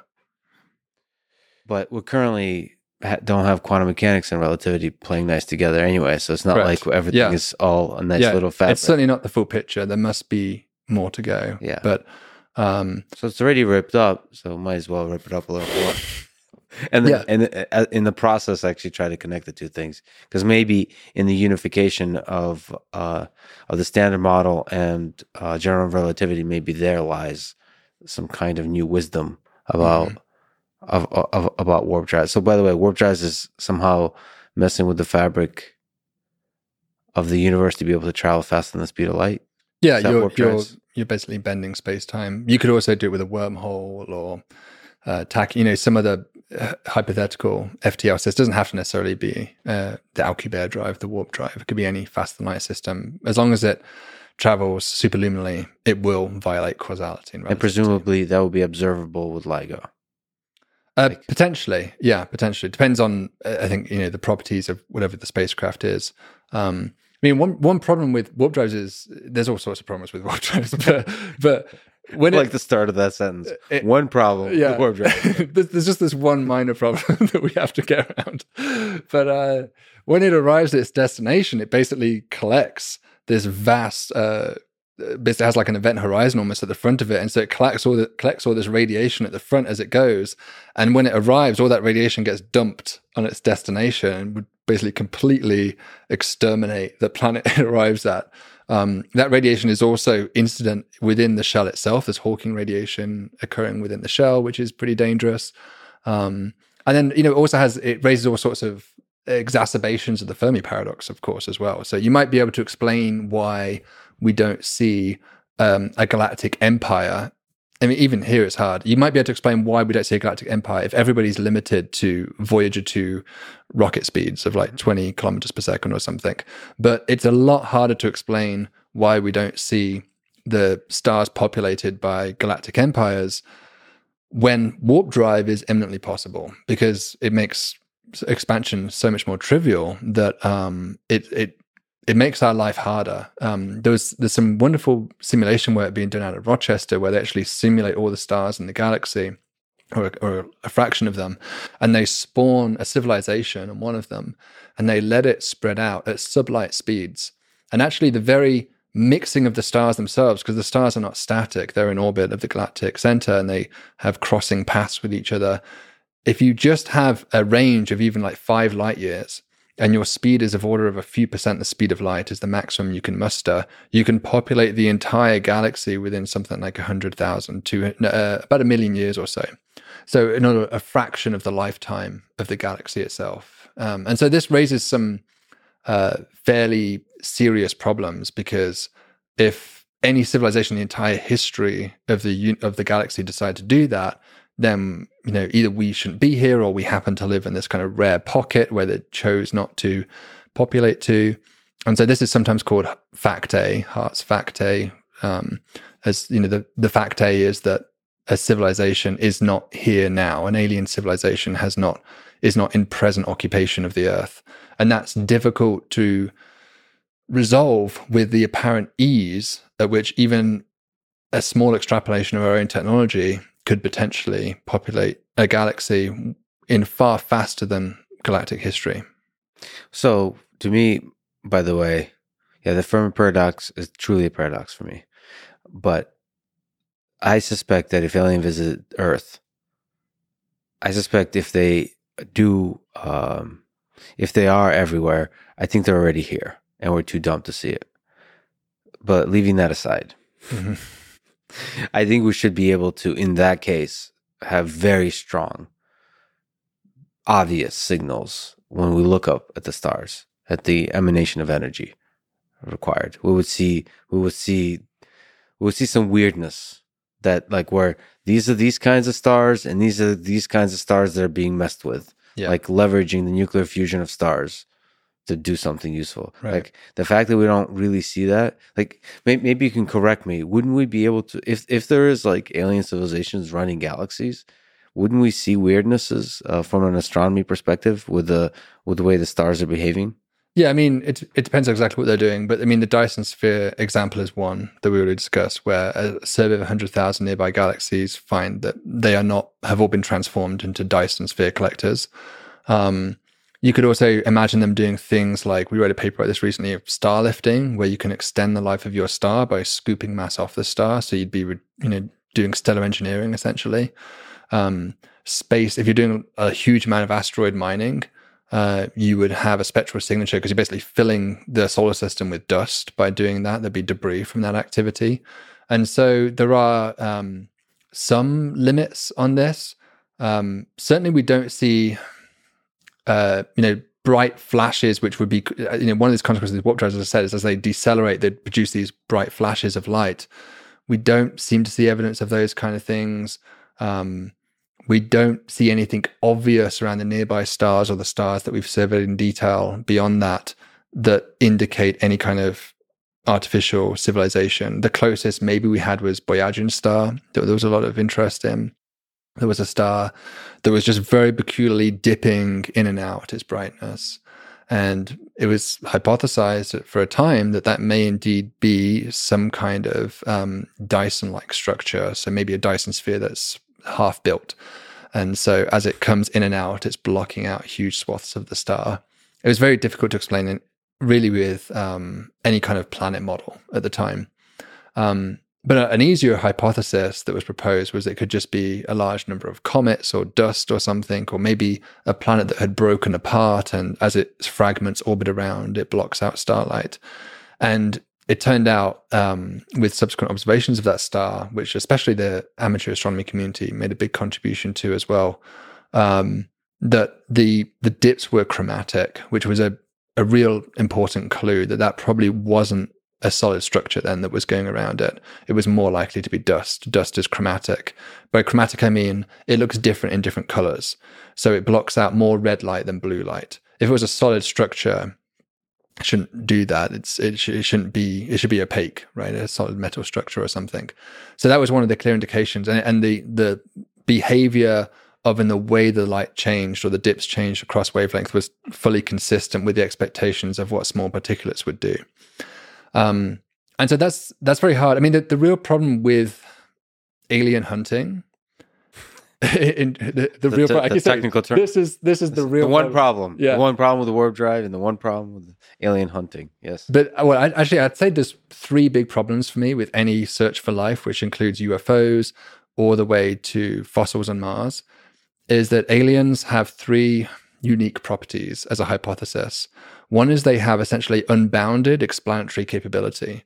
So there's almost no phenomena I can show you that you couldn't explain with aliens to some degree. You could say, well, the aliens just have some super high tech uh, way of creating that illusion. Yeah. Um, the second one would be unbounded avoidance capacity.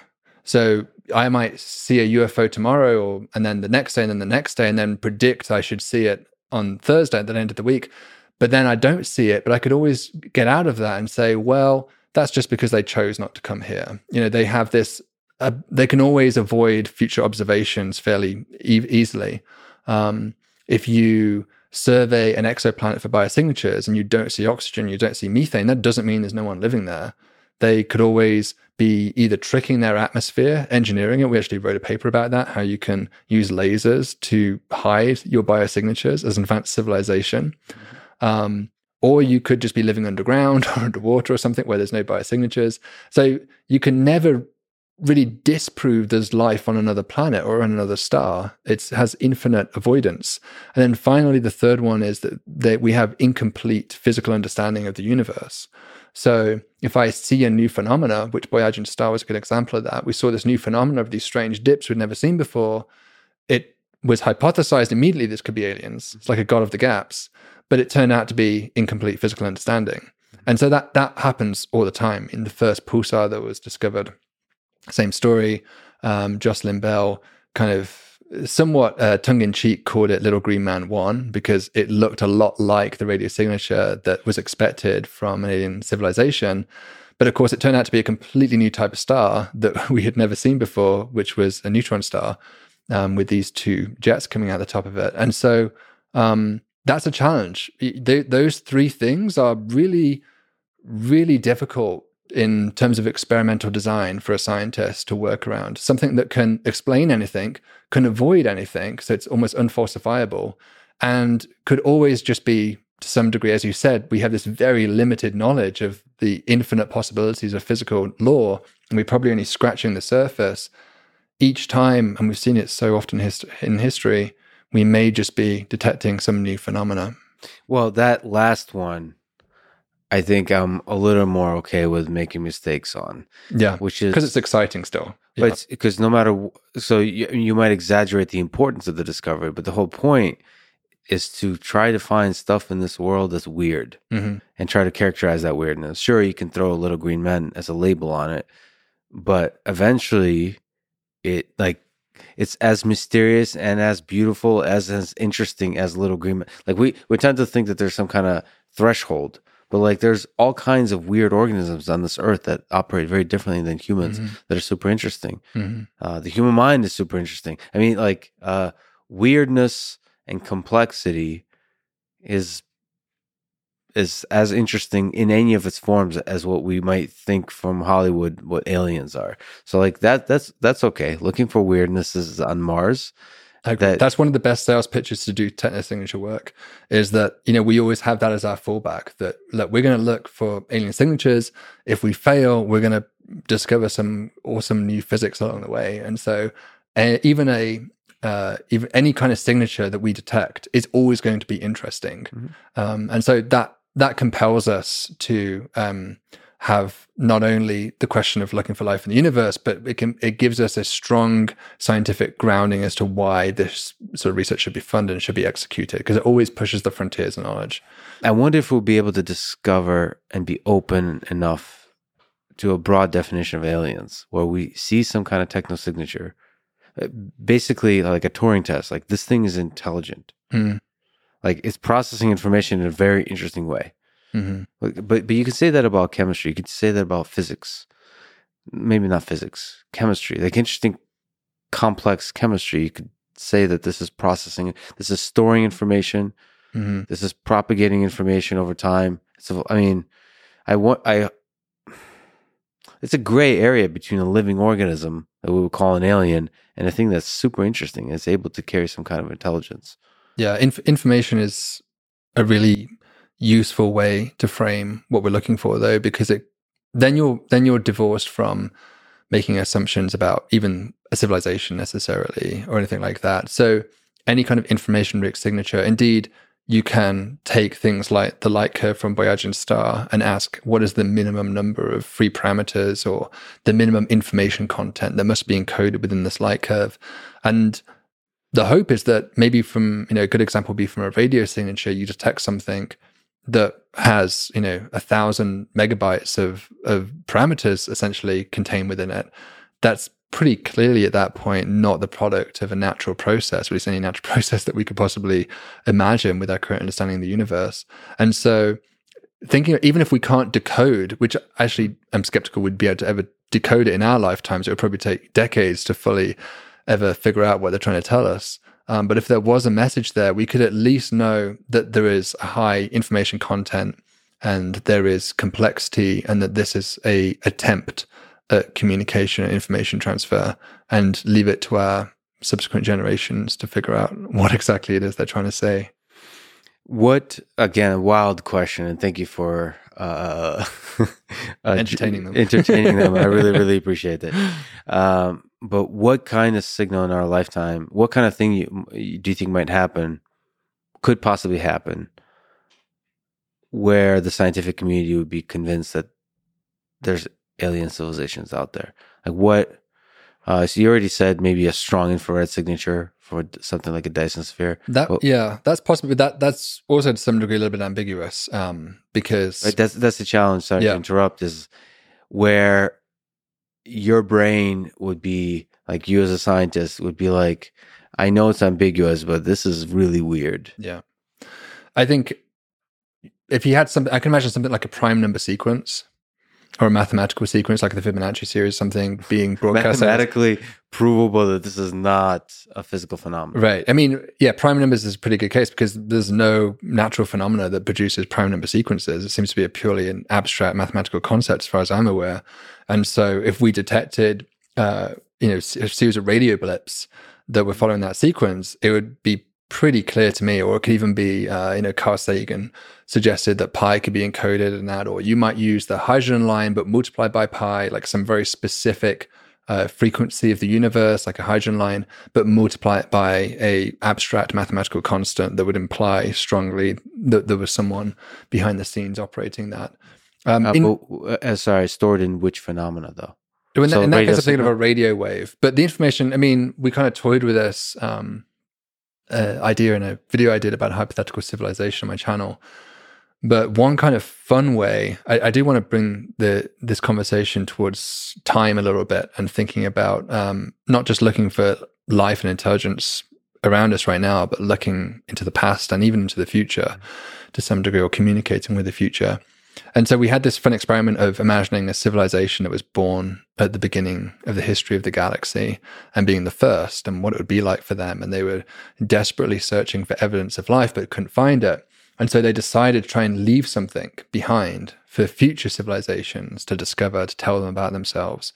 But of course, a radio signature is not going to work there because it has have a power source, and that's a piece of machinery. It's going to eventually break down. It's going to be hard to maintain that for billions of years timescale.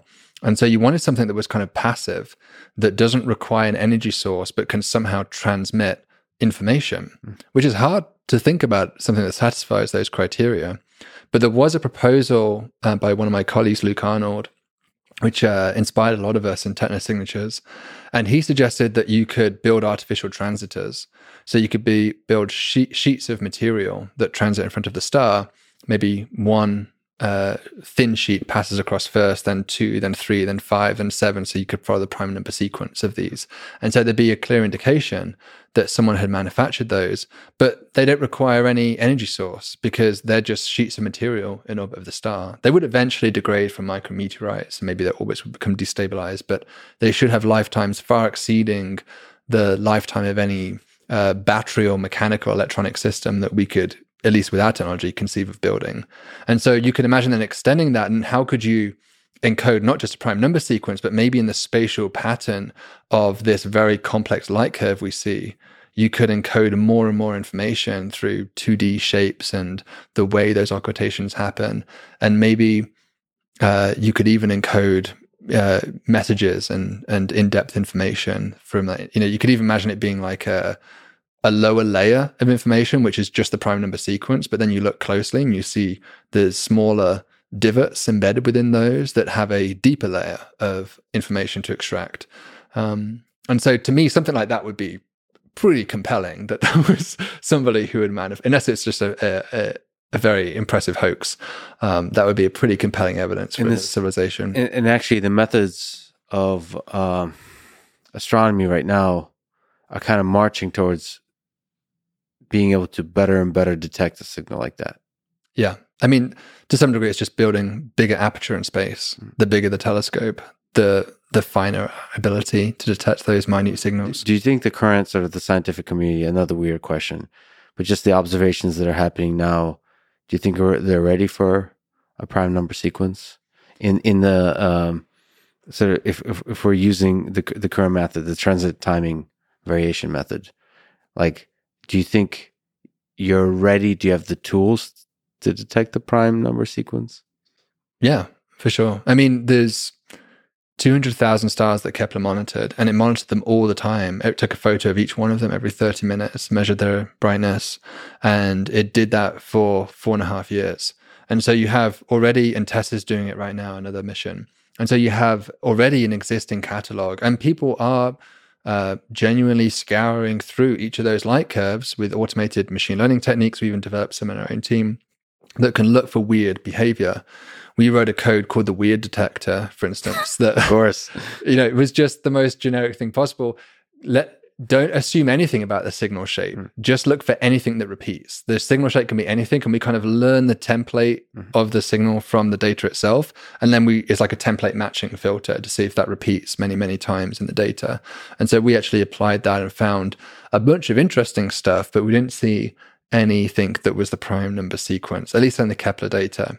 That's hundred thousand stars, which sounds like a lot, but compared to 200 billion stars in the Milky Way. It's really just scratching the surface. So, one, because there could be something much more generalizable than the prime number sequence, it's ultimately the question of a signal that's very difficult to compress in the general sense of what compress means. So, maybe as we mm. get better and better machine learning methods that automatically figure out, analyze the data to, to understand how to compress it, just you'll be able to discover data that's for some reason is not compressible. But then, you know, compression really is a bottomless pit because like that's really what intelligence is is being able to compress information yeah and, and to some degree the more you i would imagine i don't work in compression algorithms but i would imagine the more you compress your signal um, the the more assumptions that kind of go on behalf of the decoder the more skilled they really have to be you know some of the a, a prime number sequence is completely unencoded information essentially. But um, if you look at the Arecibo message, they were fairly careful with their pixelation of this simple uh, image they sent to try and make it as interpretable as possible to be that even a dumb alien would be able to figure out what we're trying to show them here. Because there's all sorts of conventions and rules that are built in that we we tend to presume when we design our messages and so if your messages assuming they know how to do an MP3 decoder, a particular de- uh, compression algorithm, I'm sure they could eventually reverse engineer it and figure it out. But you're you're making it harder for them to get to that point. So maybe I always think you know you probably would have a two tier system, right? You'd probably have some lower tier key system, and then maybe beneath that you'd have a deeper compressed layer of more in depth information. What about maybe observing physical, actual physical objects. So first, let me go to your tweet as a source of inspiration. Uh, you tweeted that it's interesting to ponder that if Oort clouds are ever mined by the systems of alien civilizations, mining equipment from billions of years ago could be in our Oort cloud, since the Oort clouds are they, they, they extend really, really, really, really far outside the the the actual star. Yeah. Um, that so you know mining equipment, just like basic boring mining equipment out there. I don't know if there's something interesting to say about Oort clouds themselves that that are interesting to you, and about possible non-shiny uh, light emitting uh, mining equipment from alien civilizations. Yeah, I mean that thought. I mean that's kind of the beauty of the field of techno signatures and looking for life is you can find inspiration and intellectual joy in just the smallest little thing that starts a whole thread of building upon it and wondering about the implications. And so in this case, I was just really struck by, uh, we kind of mentioned this a little bit earlier, the idea that stars are not static. We tend to think of the galaxy as having stars in a certain location from the center of the galaxy and they kind of live there. But in truth, the stars are not only orbiting around the center of the galaxy. Um, but those orbits are themselves changing over time. They're precessing. And so, in fact, the orbits more, look more like a spirograph. If you've ever done those as a kid, they kind of whirl around and trace out all sorts of strange patterns. And so the stars intersect with one, one another. And so uh, the current closest star to us is Proxima Centauri, which is about 4.2 light years away. But it will not always be the closest star. And over millions of years, it will be supplanted by other stars. In fact, stars that will come even closer than Proxima within just a couple of light years. And that's been happening, not just we can project that will happen over the next few million years, but that's been happening presumably throughout the entire history of the galaxy for billions of years. And so if you went back in time, it, you know, there would have been all sorts of different nearest stars throughout different stages of the Earth's history. And those stars are so close that their Oort clouds um, do intermix with one another. So the Oort cloud can extend out to even a light year or two around the Earth. There's some debate about exactly where it ends. It probably doesn't really have a definitive end, but kind of more just kind of peters out more and more and more as you go further yeah, away. By the way, for people who don't know, an cloud, I don't know what the technical definition is, but a bunch of rocks that kind of, no, objects that uh, orbit the, the the star, and they can extend really, really, really so far because of gravity. These are objects that probably are mostly icy rich. Um, they were probably formed fairly similar distances to Jupiter and Saturn, but were scattered out through the interactions of those giant planets. Um, we see a circular disk of objects around us, which kind of looks like the asteroid belt, but just further away called the Kuiper belt. And then further beyond that, you get the Oort cloud. And the Oort cloud is not a disk, it's just a, a sphere. It kind of surrounds us in all directions. So these are objects that were scattered out through uh, three dimensionally in all different directions. Um, and so those objects are potentially resources for us, especially if you were planning to do an interstellar mission one day, you might want to mine the water that's embedded within those and use that as either oxygen or fuel for your rocket. And so it's quite possible. Uh, there's also some rare earth metals and things like that as well. But it's quite possible that a civilization might use Oort cloud objects as a jumping off point. Um, or or in the Kuiper belt, you have things like Planet Nine. Even so, that's there might even be objects beyond in the Oort cloud, which are actually planet-like that we just cannot detect. These objects are very, very faint, so that's why they're so hard to see. I mean, even Planet Nine, it's hypothesized to exist, but we've not been able to confirm its existence because it's at something like a thousand AU away from us, thousand times the distance of the Earth from the Sun. And so, even though it's probably larger than the Earth, the amount of light it reflects from the sun, the sun is just looks like a star at that point, so far away from it that it barely reflects anything back. It's extremely difficult to detect. So there's all sorts of wonders that may be lurking out in the outer solar system, and so this has, leads you to wonder, um, you know, in the Oort cloud, that Oort cloud must have intermixed with other Oort clouds in the past, and so what fraction of the Oort cloud is truly belongs to us, belongs to the, what was scattered from Jupiter and Saturn, what fraction of it could in fact be uh, interstellar visitors? And of course, we've got excited about this recently because of Oumuamua, this interstellar asteroid, which seemed to be at the time the first evidence of an interstellar object. But when you think about the Oort cloud intermixing, um, it may be that a large fraction of comets, comets are seeded from the Oort cloud that, that eventually come in, um, some of those comets may indeed have been interstellar in the first place that we just didn't know about through this process. Um, there, there even is an example, I can't remember the name, there's an example of a comet that has a very peculiar spectral signature that has been hypothesized to have actually been an interstellar visitor, but one that was essentially sourced through this Oort cloud mixing. And so this is kind of intriguing. Um, it also, you know, the outer solar system is just such a, it's like at the bottom of the ocean. We know so little about what's on the bottom of our own planet's ocean. And we know next to nothing about what's on the outskirts of our own solar system. It's all darkness. Yeah. So, like, that, that that's one of the things is to understand the phenomena, we need light and we, we need to see how light interacts with it or what light emanates from it.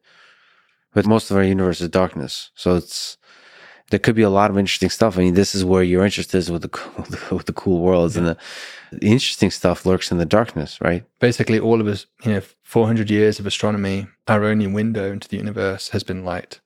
And that has only changed quite recently with the discovery of gravitational waves. That's now a new window. And hopefully, uh, well, to some degree, I guess solar neutrinos we've been detecting from while, but they come from the sun, not interstellar space. But we may be able to soon detect neutrino messages, as even been hypothesized as a way of communicating between civilizations as well, or just do neutrino telescopes to um, study the universe. And so there's a growing interest in what we'd call multi messenger astronomy now. So not just messages from light, but messages from these other uh, physical um, packets of information that are coming our way. Uh, but when it comes to the outer solar system, light really is our only window. There's two there's two ways of doing that. One is you detect the light from the Oort cloud object itself, which, as I just said, is very very difficult. There's another trick which we do in the Kuiper belt, especially, and that's called um, an occultation. And so sometimes those objects will just pass in front of a distant star just coincidentally. These are very, very brief moments. They last for less than a second. Um, and so you have to have a very fast camera to detect them, which conventionally astronomers don't usually build fast cameras. Most of the phenomena we observe occurs on hours, minutes, days even. But now we're developing cameras which can take, you know, thousands of images per second. Um, and yet do it at the kind of astronomical fidelity that we that we need for this kind of precise measurement. And so you can see uh, these these very fast dips. You even get these kind of diffraction patterns that come around, which are really cool to look at. And that's I kind of love it because it's almost like passive radar. You're you have these pinpricks of light. Imagine that you live in a giant black sphere, but there's these little pinholes that have been poked, and through those pinholes, almost laser light is shining through. And inside this black sphere, there are unknown things wandering around, drifting around that we are trying to discover. And sometimes they will pass in front of those little pencil thin laser beams, mm-hmm. block something out. And so we can tell that it's there. And it's not an active radar because we didn't actually, you know, beam anything out and get a reflection off, which is what the sun does. The sun's light comes off and it comes back. That's more like an active radar system. There's more like a passive radar system where we are just listening very intently. And so um, I'm kind of so fascinated by that. The idea that we could map out the rich architecture of the outer solar system just by doing something that we could have done potentially for a long time ago, which is just listening in the right way, just just tuning our instrumentation to the correct way of of not listening but viewing the universe to catch those objects. Yeah, I mean it's really fascinating. It seems almost obvious that your efforts, when projected out in over like 100, 200 years, will have a really good map through even methods like basically transit timing, mm-hmm. high resolution transit timing, but basically the planetary and the uh, the planet's satellite movements mm-hmm. uh, that of all the different uh, star systems out there. Yeah, and it could revolutionize the way we think about the solar system. I mean, that revolution has happened several times in the past. When we discovered Vesta in the 19th century, um, that was, I think, the the seventh planet for a while, or the eighth planet when it was first discovered. And then we discovered Ceres, and there was a bunch of asteroid objects, Janus. And so for a while, the textbooks had um, there was something like 13 planets in the solar system. And then they, and then that was just a new capability that was emerging to detect those small objects. And then we ripped that up and said, no, no, we're going to change the definition of a planet. And then the same thing happened when we started looking at the outer skirts of the solar system again. We found Eris, we found Sedna, these objects which resembled Pluto.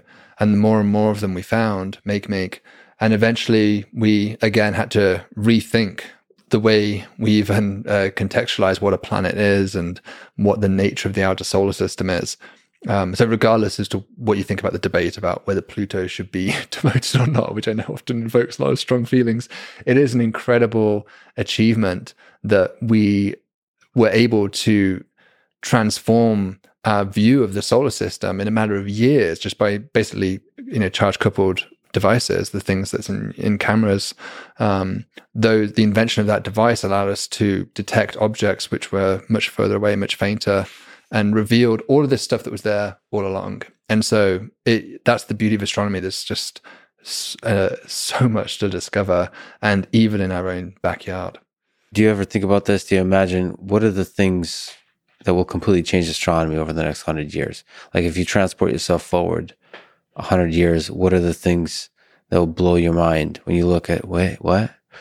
Would it be just a very high resolution mapping of things? Like, holy crap. Like one surprising thing might be, holy crap, there's like Earth like moons everywhere.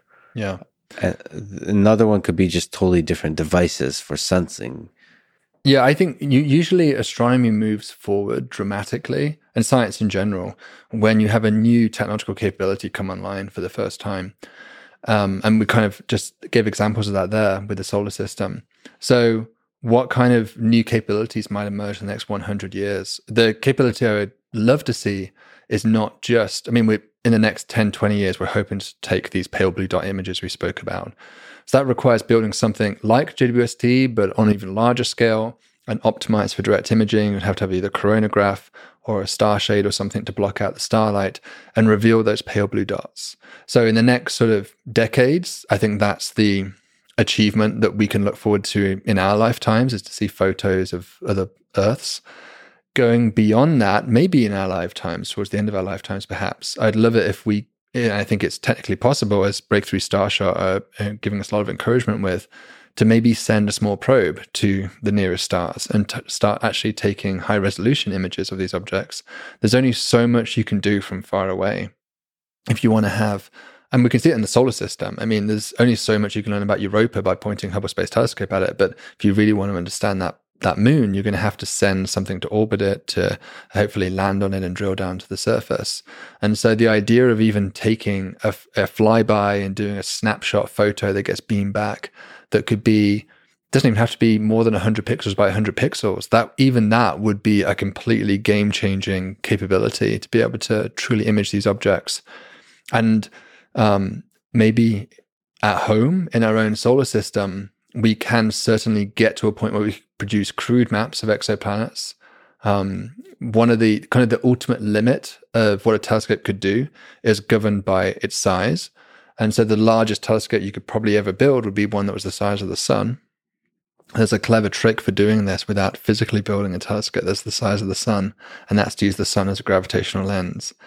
This was um, proposed, I think, by Von Eshleman in like 1979, but it builds upon Einstein's theory of general relativity, of course, that there is a warping of light, a bending of light from the sun's gravitational field. And so a distant starlight is like a magnifying glass. Anything that bends light is is basically can be used as a telescope. It's going to bend light to a point. Now it turns out the sun's gravity is not strong enough to create a you know a particularly great telescope here because the focus point is really out in the Kuiper belt. It's at 550 astronomical units away from the Earth, so 550 times further away from the sun than we are, mm-hmm. and we've you know that's beyond any of our spacecraft have ever gone. So you have to send a spacecraft to that distance, which would take 30, 40 years, even optimistically improving our chemical propulsion system significantly. You'd have to bound it into that orbit, but then you could use the entire sun as your telescope. And with that kind of capability, you could image planets to um, kilometer scale resolution from afar. And that, that really makes you wonder. I mean, if we can conceive, maybe we can't engineer it, but if we can conceive of such a device, what might other civilizations be currently observing about our own planet? Um, and perhaps that is uh, why nobody is is visiting us because there is so much you can do from afar that to them that's enough they you know maybe they can get to the point where they can detect our radio leakage um, they can detect our terrestrial in, in, you know television signals um, they can map out our surfaces. They can tell we have cities. They can even do infrared mapping of the heat island effect and all this kind of stuff. They can tell the chemical composition of our planet. And so that might be enough. Maybe they don't need to come down to the surface and study anthropology, you know, do anthropology and see what our civilization is like. Um, but there's certainly a huge amount you can do, which is significantly cheaper to some degree than flying there just by exploiting cleverly the physics of the universe itself. So your intuition is, and this very, very well may be true, that uh, observation might be way easier than travel. From uh, from our perspective, from an alien perspective, like we could get very high resolution imaging before we can ever get there. It depends on what what information you want. If you want um, to know the chemical composition, um, and and you want to know kilometer scale maps of the planet, then you could do that from afar with some uh, version of these kind of gravitational lenses. If you want to do better than that, if you want to image uh, a newspaper sat on the porch of somebody's house, yeah. you're going to have to fly there. There's no yeah, way that, unless you had, you know, a telescope that's the size of Sagittarius A star or something, you just simply cannot collect enough light to do that from many light years away. Um, so there is certainly uh, reasons why visiting will always have its place, depending on what kind of information you want. Um, we proposed in my team actually that the sun is is a is the ultimate pinnacle of telescope design. Mm-hmm. But flying to a thousand AU is a real pain in the butt because it's just going to take so long. And so, a, a, more practical way of achieving this might be to use the Earth. Now, the Earth doesn't have anywhere near enough gravity to create a substantial gravitational lens, um, but it has an atmosphere. And that atmosphere refracts light, it bends light. So whenever you see a sunset, um, just as the sun's setting below the horizon, it's actually already beneath the horizon. It's just that the light is bending through the atmosphere. It's actually already about half a degree down beneath, and what you're seeing is is that is that curvature of the light path. Um, and your brain interprets it, of course, to be following a straight line because your brain always thinks that. Um, and so you can use that bending. Whenever you have bending, you have a telescope. And so we've proposed to my team that you could use this refraction to similarly create an Earth sized telescope. Hmm. Called the Terrascope. The Terrascope. You have yeah. a great video on this. Yeah. And uh, do you have a paper on the Terrascope? I do. Yeah. Great. Um, sometimes get confused this because they've heard of an Earth-sized telescope because of the may have heard of the Event Horizon Telescope, mm-hmm. which took an image of um, what's taking an image right now of the center of our black hole and it's you know, very impressive. And it previously did Messier 87, a nearby supermassive black hole. And so those images were interferometric. So they were small telescopes scattered across the Earth, and they combined the light paths together interferometrically to create effectively an Earth-sized um, angular resolution. Telescopes always have two properties. There's the angular resolution, which is how small of a thing you can see on the surface, and then there's the magnification, how much brighter does that object get versus just a, uh, your eye or some small object. Now, what what the Event Horizon Telescope did, it traded off um, amplification or magnification for for the angular resolution. That's what it wanted. It wanted that high angular resolution, but it doesn't really have much photon collecting power because each telescope individually is very small. The Terrascope is different because it is literally collecting light with a with a light bucket, which is essentially the size of the Earth. And so that gives you both benefits potentially, not only the high angular resolution that a large aperture promises you, but also actually physically collects all those photons so you can detect light from very, very far away, the very outer edges of the universe. Um, and so we, yeah, we propose this as a possible future uh, technological way of achieving these these extreme goals, ambitious goals we have in astronomy.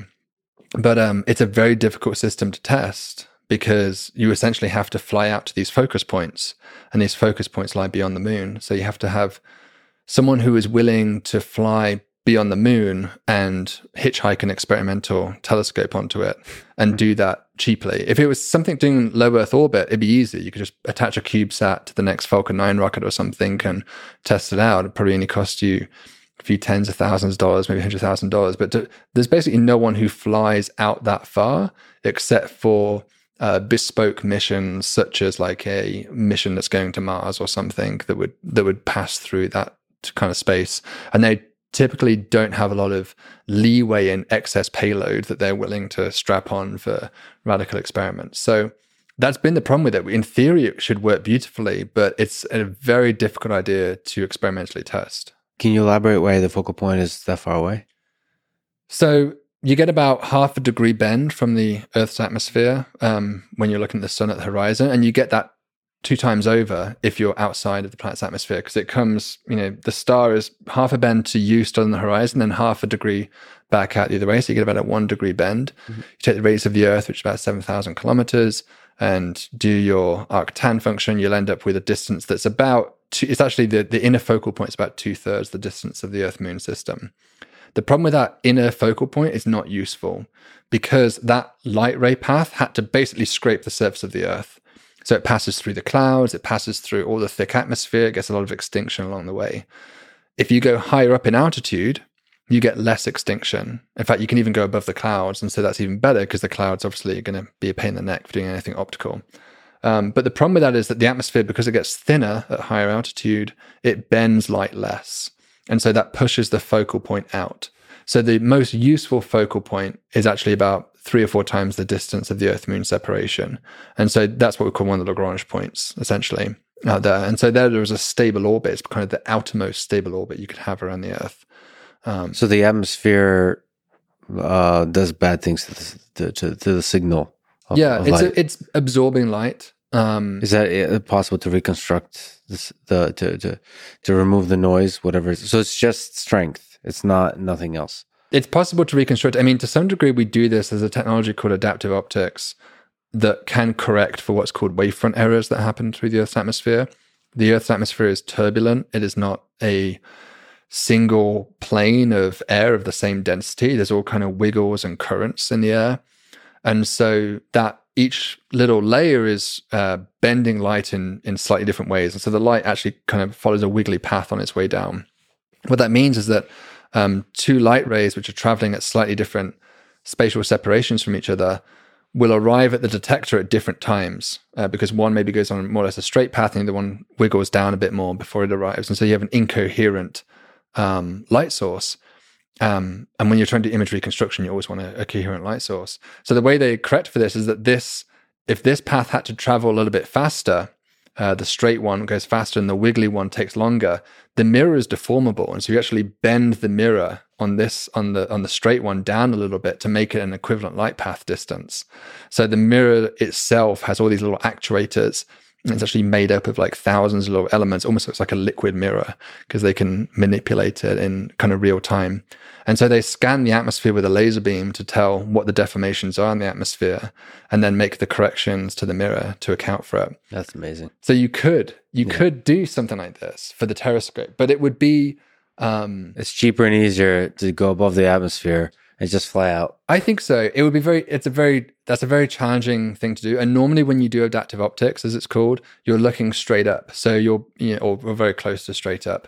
If you look at the horizon, we basically never do astronomical observations on the horizon because you're looking through more atmosphere. Mm-hmm. The if you go straight up, you're looking at the thinnest portion of atmosphere possible. But as you go closer and closer towards the horizon, you're increasing what we yeah. call the air mass, the amount yeah. of air you have to travel through. So here, it's kind of the worst case because you're going through the entire atmosphere in and out again yeah. with a Terrascope. So you'd need a very impressive adaptive optics system to correct for that. So yeah, I would say it's probably simpler, at least for te- proof of principle, just to test it with um with with with having some satellite that was at a much wider orbit. Now, speaking of traveling out into deep space, yeah, you already mentioned this a little bit. Uh, you uh, made a beautiful video called "The Journey to the End of the Universe." And sort of at the start of that, you're talking about Alpha Centauri. So, what would it take for humans or for human like creatures to travel out to Alpha Centauri? There's a few different ways of doing it, I suppose. Um, one is it depends on how fast your ship is. That's always going to be the determining factor. If we devised some interstellar propulsion system that could travel a fraction of the speed of light, then we could do it in our lifetimes, which is, I think, what people normally dream of when they think about interstellar you know, propulsion and travel. That you could literally step onto the spacecraft, maybe a few years later, you step off on Alpha Centauri B, you walk around the surface and come back and visit your family. There would be, of course, a lot of relativistic time dilation as a result of that trip. You would have aged a lot less than people back on Earth by traveling close to the speed of light for some fraction of time. Um, the challenge of this, of course, is that we have no such propulsion system that can achieve this. So, but do you think it's, it's possible? Like, uh, so you, you, uh, you have a paper called the Halo Drive, fuel free relativistic propulsion of large masses via recycled boomerang photons.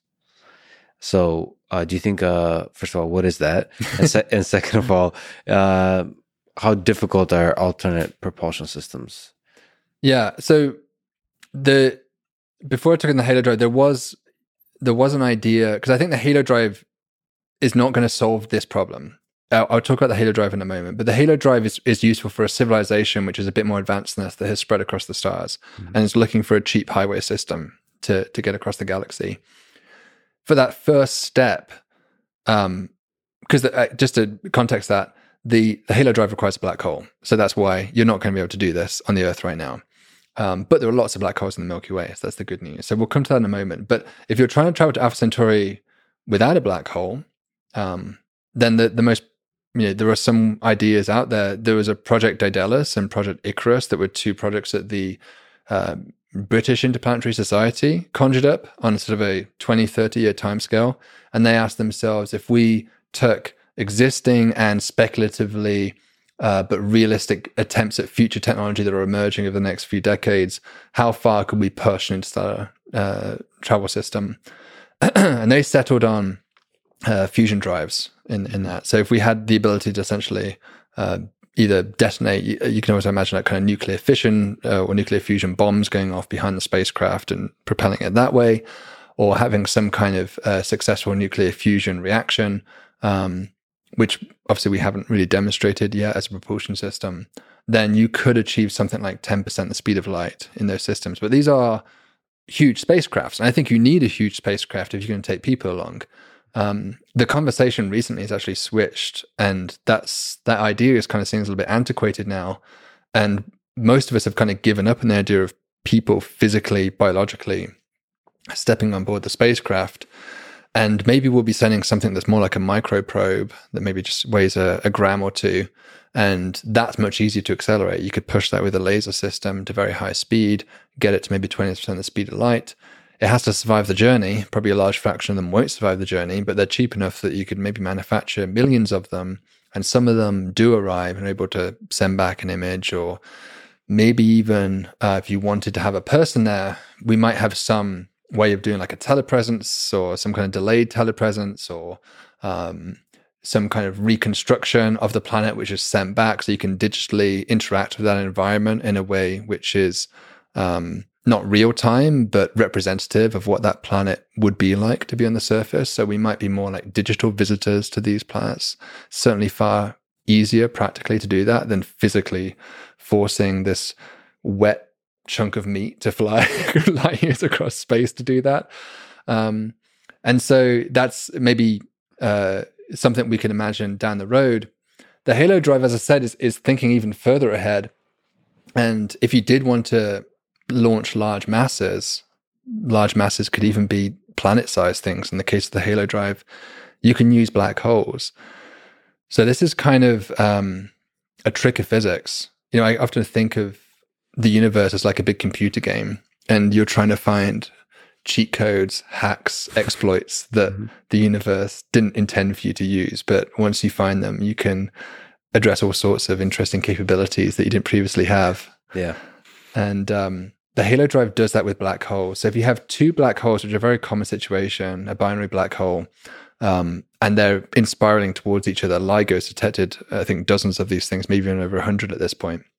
And these things, as they merge together, they uh, the pre-merger phase, they're they're orbiting each other very, very fast, even close to the speed of light. And so Freeman Dyson uh, before he passed away, I think in the 70s, he had this provocative paper called Gravitational Machines, and he suggested that you could use neutron stars as a interstellar propulsion system. And neutron stars are sort of the uh, the you know the lower mass version of a binary black hole system, essentially. In this case, he suggested just doing gravitational slingshot, just fly your spacecraft into this uh, very compact and relativistic binary system. And you do need neutron stars because if there were two stars, they'd be physically touching each other. So the neutron stars are so small, like 10 kilometers across, they can get really close to each other and have these very, very fast orbits with respect to each other you shoot your spacecraft through, right through the middle, like throwing through the eye of a needle, and you do a slingshot around one of them, and you do it around the one that's coming sort of towards you. So one of them be coming away, one of them be coming towards you at any one point. And then you could basically steal some of the kinetic energy in the slingshot. In principle, you can set up to twice the uh, speed. You can take your speed, and it becomes your speed plus twice the speed of the black of the neutron star in this case, and that would be your new speed after the slingshot this seems great because it's just free energy basically. You're not doing any you know you're not generating you don't have a nuclear power reactor or anything to generate this you're just stealing it. Um, and indeed you could get to relativistic speeds this way. So i loved that paper but i had a criticism. And the criticism was that this is like trying to fly your ship into a blender right? This is this is two neutron stars which have huge tidal forces. Um, and they're whipping around each other once every second or even less than a second and you're trying to fly your spaceship and do this maneuver that is pretty precarious. And so it just didn't seem practical to me to do this but i loved it. And so I, I i took that idea and this is how science is. It's iterative. It's it's you take a previous great man's idea and you just sort of maybe slightly tweak it and improve it. That's how i see the Halo Drive. And i just suggested why not replace those out for black holes which is certainly very common. And rather than flying your ship into that uh, that hellhole of a blender system, you just stand back and you fire a laser beam. Now, because black holes have such intense gravitational fields, they can bend light into complete 180s. They can actually become mirrors. So, you know, the sun bends light by maybe a fraction of a degree um, through gravitational lensing, but you know, a compact object like a black hole can do a full 180. In fact, if you obviously if you if you went too close, if you put the laser beam too close, the black hole would just fall into it and never come back out. So you just kind of push it out, push it out, push it out until you get to a point where it's just skirting the event horizon. And then that laser beam skirts around and it comes back.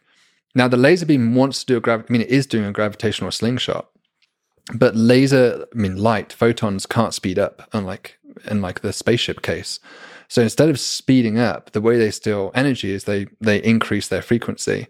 So they become higher energy photon packets essentially. They get blue shifted so that you send maybe a red laser beam and it comes back blue. It's got more energy in it. And because um, photons carry momentum, which is somewhat unintuitive in everyday experience, but they do. That's how solar sails work. They carry momentum, they push things. Um, you can even use them as laser tweezers and things to pick things up. Um, because they push, the it comes back with more momentum than it left. So you get a, an acceleration force from this. And again, you're just seeing energy from the black hole to do this. So you can get up to the same speed. It's basically the same idea as Freeman Dyson, but doing it from a safer distance. And there should be of order of you know a million or so or 10 million black holes in the Milky Way galaxy. Um, some of them would be even as close as sort of 10 to 20 light years when you do the occurrence rate statistics of how close you might expect feasibly one to be. They're, of course, difficult to detect because they're black. So they're inherently hard to see. But statistically, there should be plenty out there in the Milky Way. And so these objects would be natural waypoint stations. You could use them to both accelerate away mm-hmm. and to brake and slow down. Oh, and uh, on top of all this, you know, there's we've been, we've been, talking about astronomy and cosmology. There's been a lot of exciting uh, breakthroughs in, in detection and exploration of uh, black holes. So the the the, the boomerang pho- boomeranging photons that you're talking about. There's been a lot of work on photon rings and just all the fun stuff going on outside the black holes. Yeah. Um. So all the the garbage outside is actually might be the thing that holds a key to understanding what's going on inside. And there's the Hawking radiation. There's all kinds of fascinating stuff like uh I mean, there, there's trippy stuff about black holes that I can't even, well, most people don't understand. I mean, the holographic principle with the plate mm-hmm. and the information being stored potentially outside of the black hole. I don't even, I can't even comprehend how you can project a three dimensional object onto 2D and somehow store information where it doesn't destroy it. And if it does destroy it, uh, challenging all of physics. All, all of this is very uh, interesting especially for kind of more practical applications of how the black hole can be used for propulsion. Yeah. I mean, it may be that black holes are used in all sorts of ways um, by advanced civilizations.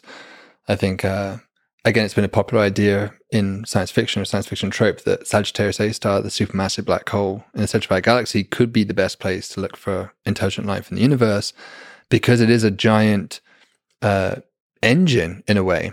You know, a unique capability of a black hole is you can basically throw matter into it and you can get these jets that come out, the accretion disks and the jets that fly out. And so you can more or less use them to convert matter into energy v equals mc squared. And there's pretty much nothing else um, except for you know annihilation with, with its own antiparticle as a way of doing that. So they have some unique properties. You could perhaps power a civilization by just throwing garbage into a black hole right? Just throwing asteroids in and you yeah. power your civilization with as much energy as you really would ever plausibly need. And you could also use them to accelerate away across the universe. And you can even imagine using small artificial black holes as thermal generators, right? So the Hawking radiation from them kind of exponentially increases as they get smaller and smaller in size. And so um, a very small black hole, one that you could almost imagine like holding in your hand, would be a fairly significant heat source. Um, and so that raises all sorts of prospects about how you might use that in an engineering context to power your civilization as well. Uh, you have a video on becoming a Kardashev Type One civilization. What, what, what's our hope for doing that? We're a few orders of magnitude away from that. Yeah, it is surprising. I think people tend to think that we're close to this this scale. The the Kardashev Type One is defined as a civilization which is using as much energy as is essentially incident upon the planet from the star. Um, so that's of order, I think, for the Earth of something like 10 to the 5 terawatts or 10 to the 7 terawatts is a, a gigantic amount of energy. And we're using a, a tiny, tiny, tiny fraction of that right now.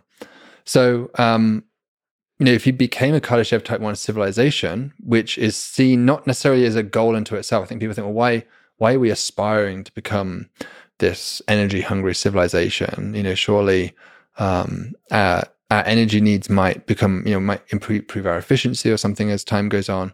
But ultimately, the more energy you have access to, the greater your capabilities will be. I mean, if you want to lift Mount Everest into space, there is just a calculable amount of potential energy change that that's going to take in order to accomplish that. And the more energy you have access to as a civilization, then clearly the easier that energy achievement is going to be. So depends on what your aspirations are as a civilization. It might not be something we want to ever do, but well, but uh, we should make clear that lifting heavy things isn't the only thing. It's uh, it's just doing work. So yeah, it could be computation. It could right, be right. it could be more and more and more and more sophisticated and larger and larger and larger computation. Which is it does seem where we're headed with the uh, v- very fast increase in um, the the scale and the quality of our computation outside the human brain yeah. artificial computation. Yeah. I mean, computation is a great example of, I mean, already I think something like 10% of US power electricity use is going towards these supercomputing centers. So there's a, yeah. there's a vast amount of our current energy needs, which are already going towards computing, will surely only increase over time. Um, if we start ever doing anything like mind uploading or creating simulated realities, that that cost will surely become almost a, a, dominant source of our energy requirements at that point. If civilization completely moves over to this kind of post-humanism stage. And so it's not unreasonable that our energy needs would continue to grow. Certainly historically, they always have at about 2% per year. And so if that continues, there is going to be a certain point um, where you're running up against the amount of energy which you can harvest because it's you're using every even if you cover the entire planet in solar panels, um, there's no more energy to be had. Um, and so this is a, you know, there's a few ways of achieving this. I sort of talked about in the video how there were several renewable energy sources that we're excited about, like geothermal, wind power, waves, but pretty much all of those don't really scratch the surface or don't really scratch the itch of getting to a Kardashev type one civilization. They're meaningful now. I would never tell anybody don't do wind power now because it's it's it's mm-hmm. clearly useful at our current stage of civilization, but it's not it's going to be a pretty negligible fraction of our energy requirements if we got to that stage of development. And so there has to be a breakthrough in either our ability to harvest solar energy, which would require maybe something like a space array of solar panels of beaming the energy back down, mm-hmm. or some developments uh, and innovations in, in nuclear fusion that would allow us to essentially reproduce the same process of what's producing the solar photons, but here on Earth. Um, but even that comes with some consequences. If you're generating the energy here on Earth and you're doing work on it on Earth, then that work is going to produce waste heat, and that waste heat is going to increase the ambient temperature of the planet. And so, you whether even if this isn't really a, a, greenhouse effect that you're increasing the temperature of the planet, this is just the amount of computers that are churning. You put your hand to a computer, you can feel the warmth coming off them. If you do that much work of literally, you know, the entire instant energy of the planet is doing that work. Uh, the planet is going to warm up significantly as a result of that. And so, you know, that's uh, it. That clearly indicates that this is not a sustainable path. That civilizations, as they approach Kardashev Type One, are going to have to leave planet Earth, which is really the point of that video to show that it's a Kardashev Type One civilization, even though it's defined as instant energy upon a planet. That is not a species that is going to still be living on their planet, at least um, in isolation. They will have to be harvesting energy from afar. They will have to be you doing work on that energy outside of their planet because otherwise you're going to dramatically change the environment in which you live. Well, yeah. So the, the it's uh, the more energy you create, the more energy you use, the more the higher the imperative to expand out into the universe. But also not, not just the imperative, but the uh, the capabilities. Mm-hmm. And you're uh, you've kind of as a side on your lab page mentioned that you're sometimes interested in astroengineering. Uh, so, what what kind of uh, space architectures do you think we can build to house humans or interesting things outside of Earth?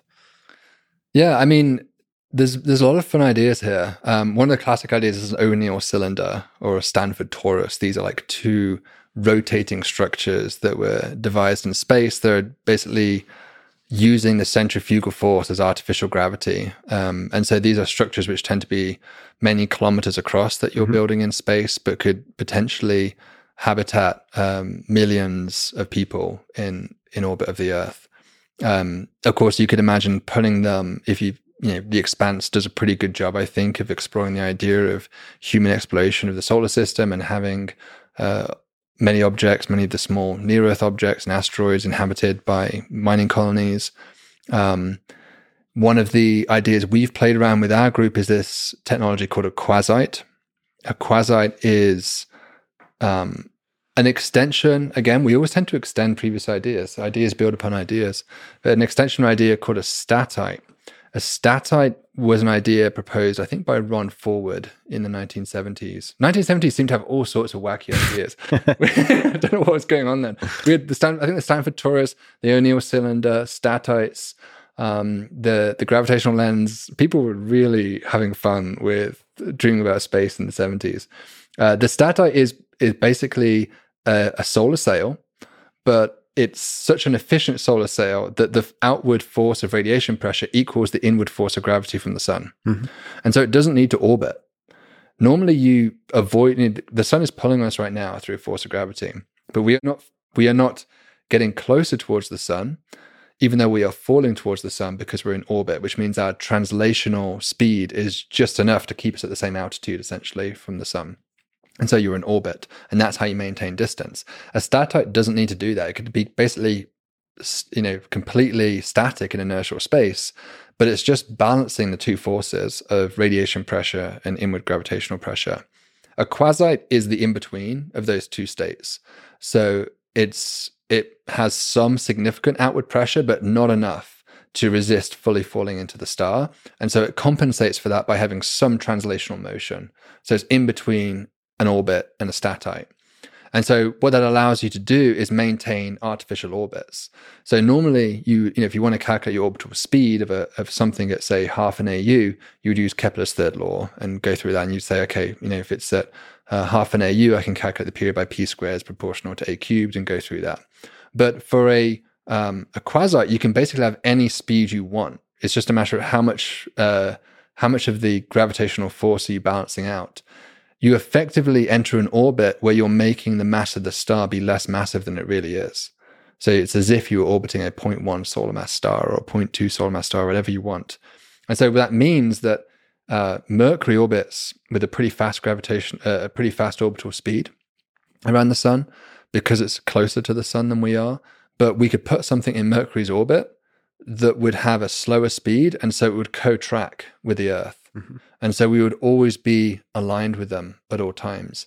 And so this could be useful if you wanted to have a um, either a chain of, of colonies or something that were able to easily communicate and tran- and uh, and move between one another between these different bases. You'd probably use something like this to maintain that uh, easy transferability. Or you could even use it as a uh, a space weather monitoring system, which we actually proposed in the paper. We know that uh, major events like the Carrington event that happened, you know, can knock out all of our electromagnetic systems quite easily. A major solar flare could do that, a geomagnetic storm. But if we had the ability to detect those uh, higher elevated activity cycles in advance, um, the problem is they travel obviously pretty fast, and so it's hard to get ahead of them. But you could have a station which is basically sampling solar flares very close to the surface of the Earth, and as soon as it detects anything suspicious, um, magnetically, it could then send that information straight back at the speed of light to your Earth and give you maybe uh, half an hour warning or something that something you know something bad was coming. You should shut off all your uh, systems or get in your Faraday cage now and protect yourself. Um, and so these these quasites are kind of a cool trick of again kind of hacking the laws of physics. Mm-hmm. It's like a, another one of these exploits that the universe seems to allow us to do to potentially manifest um, these artificial systems that would otherwise be difficult to to produce. So leveraging natural phenomena. Yeah, that's always the key. Is is to work. In my mind, it's to work with nature. That's how I see astroengineering, rather than against it. You're not trying to force it to do something. You know, it, that's why I always think solar energy is so powerful because um, in the battle against nuclear fusion. Nuclear fusion, you're really fighting a battle where you're trying to confine plasma into this extremely tight space, or um, it's the sun does this for free. It has gravitation, and so that's the, the that's in essence what a solar panel does. It's expl- it is a nuclear fusion reactor fueled energy system, but it's just using gravitation for the confinement and having a, a, hu- a huge standoff distance for its energy collection, and so um, there are tricks like that. It's a very naive, simple trick in that case, where we can, rather than having to reinvent the wheel, we can use the space infrastructure, if you like, the astrophysical infrastructure that's already there to our benefit. Yeah, I think in the long arc of human history, probably natural phenomena is the right solution. That's the simple, that's the elegant solution because all the power is already there. That's why a Dyson sphere in the long sort of but you don't know what a Dyson sphere would look like. But some kind of thing that leverages the power, the, the energy that's already in the sun is mm-hmm. is better than uh, creating artificial nuclear uh, fusion reaction. But then again, that brings us to the topic of AI. How much of this, if we're traveling out there, interstellar travel, or um, doing some of the interesting things we've been talking about, how much of those ships would be occupied by AI systems, do you think? What would the what would be the living organisms occupying those ships? Yeah, it it's depressing to think about AI in the search for life because it has I mean I've been thinking about this a lot over the last few weeks with playing around with ChatGPT 3 like many of us and being astonished with its capabilities and you see that it that our society is undergoing a change that seems significant in terms of the development of artificial intelligence. We've been promised this revolution, this singularity for a long time, but it really seems to be stepping up its uh, its pace of development at this point. And so that's interesting because as someone who looks for alien life out there in the universe, um, it sort of implies that our current stage of development is highly transitional and that you know you go back for the last four and a half billion years the the planet was dumb essentially. If you go back uh last few thousand years there was a civilization but it wasn't really producing any techno signatures and then over the last maybe 100 years there's been something that might be detectable from afar but we're potent- approaching this cusp where we might imagine it i mean we're, we're thinking of like maybe years and decades with ai development typically when we talk about this. But as an astronomer, I have to think about much longer time scales of centuries, millennia, millions of years. And so if this if this wave continues over that timescale, which is still the blink of an eye on a cosmic timescale, that implies that everything will be AI essentially out there mm-hmm. if this is a common behavior. And so that's intriguing because it sort of implies that we are uh, special in, in terms of our moment in time as a civilization, which it normally is um, something we're averse to as astronomers. We we normally like this mediocrity principle. We're not special. We're a typical part of the universe. Sometimes called the cosmological principle, but in a temporal sense, we may be in a unique location. And perhaps that is part of the solution to the Fermi paradox, in fact, that if it is true that planets tend to go through basically three phases dumb life for the vast majority, a, a brief period of biological intelligence, and then an extended period of artificial inter- intelligence that they transition to, then we would be in a unique and special moment in galactic history that would be of particular interest for any anthropologists out there in the mm. galaxy, right? This would be the time that you would want to study civili- a civilization very carefully. You wouldn't want to interfere with it. You would just want to see how it plays out. Kind of similar to the ancestor simulations that I sometimes talked about with the simulation argument, that you are able to observe perhaps your own origins and study how the transformation happens. And so, yeah, that has for me recently been throwing the Fermi paradox a bit on its head and this idea of the, the zoo hypothesis that we may be monitored, which has for a long time been sort of uh, seen as a fringe idea, even amongst the SETI community. But if we live in this truly transitional period, it adds, it adds a lot of impetus to that idea, I think. Well, even AI itself would, by its very nature, would be observing us. By you know, uh, it's like uh, human. There used to be this concept of human computation, which is actually exactly what's feeding the current chat uh, language models, which is leveraging all the busy stuff we're doing to do the hard work of learning. So, like uh, mm-hmm. the language models are trained on human interaction and human language on the internet, mm-hmm. and so it would AI feeds on the output of brain power from humans. Mm. And so, like, it would be observing and observing and it gets stronger as it observes. So it actually gets extremely good at observing humans. And one of the interesting philosophical questions that starts percolating is what makes us, what is the interesting thing that makes us human? We tend to think of it, uh, and you said like there's three phases. What's the thing that's hard to come by in phase 3 mm-hmm. Is it something like scarcity, which is limited resources? Is it something like consciousness? Is that the thing that's very what um, that emerged the evolutionary process in biological systems that are operating under constrained resources this thing that feels that it feels like something to experience the world which we think of as consciousness is that really difficult to replicate? Is in in artificial systems is that the thing that makes us fundamentally human? Or is it just a side effect uh, that we attribute way too much importance to do you do you have do you have a sense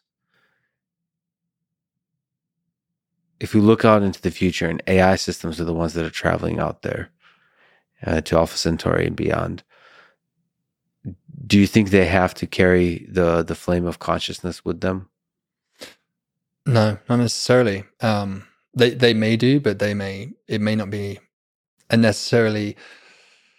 I mean, there's, I guess we're talking about the difference here between sort of an AGI artificial general intelligence or consciousness, which are distinct ideas, and you can certainly have one without the other. So I could imagine. I, I would I would disagree with this certainly in that statement.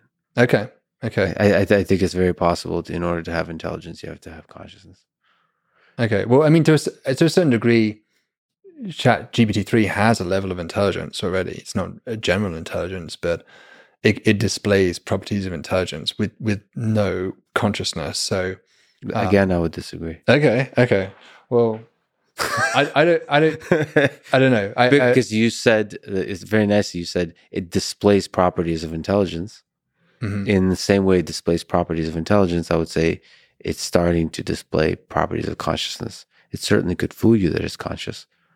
Correct. Yeah. So there's, I guess, like a a Turing test problem. Like if it's displaying all those properties, if it if it quacks like a parrot, looks like a parrot, or yeah. quacks like a duck, things like uh, isn't it? Isn't it basically a duck yeah. at that point?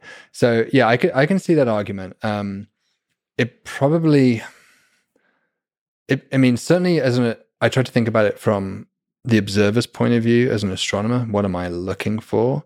Whether that intelligence is conscious or not has little bearing, I think, as to what I should be looking for when I'm trying to detect evidence of them. It would maybe affect their behavior in ways that I can't predict. Um, but that's again getting into the game of what I would call xenopsychology of trying to make projections about the motivations of an alien species is incredibly difficult. And similarly, for any kind of artificial intelligence, it's unfathomable what its intentions may be. I mean, I would sort of question whether it would even be interested in traveling between the stars at all. If its primary goal is computation, computation for the sake of computation, then it's probably going to have a different way of eh, you know it's going to be engineering its solar system and the nearby material around it for for a different goal if it's just simply trying to increase computer substrate across the universe and that of course if that is its principal intention to just essentially convert dumb matter into smart matter as it goes then i think that would come into conflict with our observations of the universe right because the the earth shouldn't be here if that were true the Earth should have been transformed into computer substrate by this point. There has been plenty of time yeah. in the history of the galaxy for that to have happened. Um, so I'm skeptical that we can. Uh, I'm skeptical in the part that, that that's a behavior that AI or, or any civilization really engages in, but I also find it difficult to find a way out of it. To, to explain why that would never happen in the entire history of the galaxy amongst potentially if life is common mm-hmm. millions maybe even billions of instant instantiations of ai could have occurred across the galaxy. Um, and so that seems to be a knock against the idea that there is life else or, or intelligent life elsewhere in the in the galaxy the fact that that hasn't occurred in our history is maybe the only solid data point we really have about the activities of other civilizations. Of course, the scary one could be that um, we just at this stage, intelligent alien civilizations just start destroying themselves. It, gets, it becomes too powerful. Everything's just too many weapons, too many nuclear weapons, mm-hmm. too many nuclear weapon style systems that just from mistake to aggression to like the probability of self destruction is too high relative to the challenge of of avoiding the technological challenges of avoiding self destruction. You mean the, the the AI destroys itself, or no, the, we destroy ourselves prior to the advent of AI? As we get b- b- smarter and smarter AI, um, either AI destroys us or other. There could be just a million. Like AI is correlated. The development of AI is correlated with all this other uh, mm-hmm. technological mm-hmm. innovation, mm-hmm. Uh, genetic genetic engineering, like all kinds of engineering at the nanoscale, uh, mass manufacture of things that could destroy us, or cracking physics enough to have very powerful weapons, nuclear weapons, all of it. Just too much.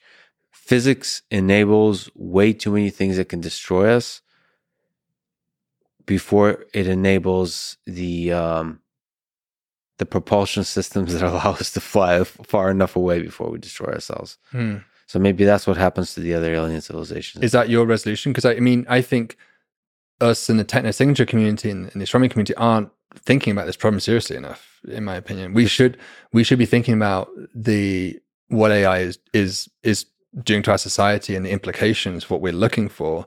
And so the only I think part of this thinking has to involve people like yourself who are more intimate with the machine learning and artificial intelligence world is your how do you reconcile in your mind you said earlier that you think you can't imagine a galaxy where life and intelligence is not all over the place and if artificial intelligence is a natural progression for civilizations how do you reconcile that with with the absence of any information around us or any clues or hints of artificial behavior artificially engineered stars or colonization computer substrate transformed planets anything like that it's it's uh, extremely difficult for me. It's like the, the Fermi paradox, broadly defined, is extremely difficult for me.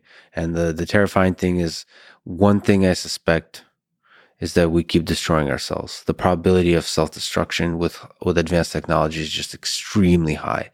That's why we're not seeing it. Mm-hmm.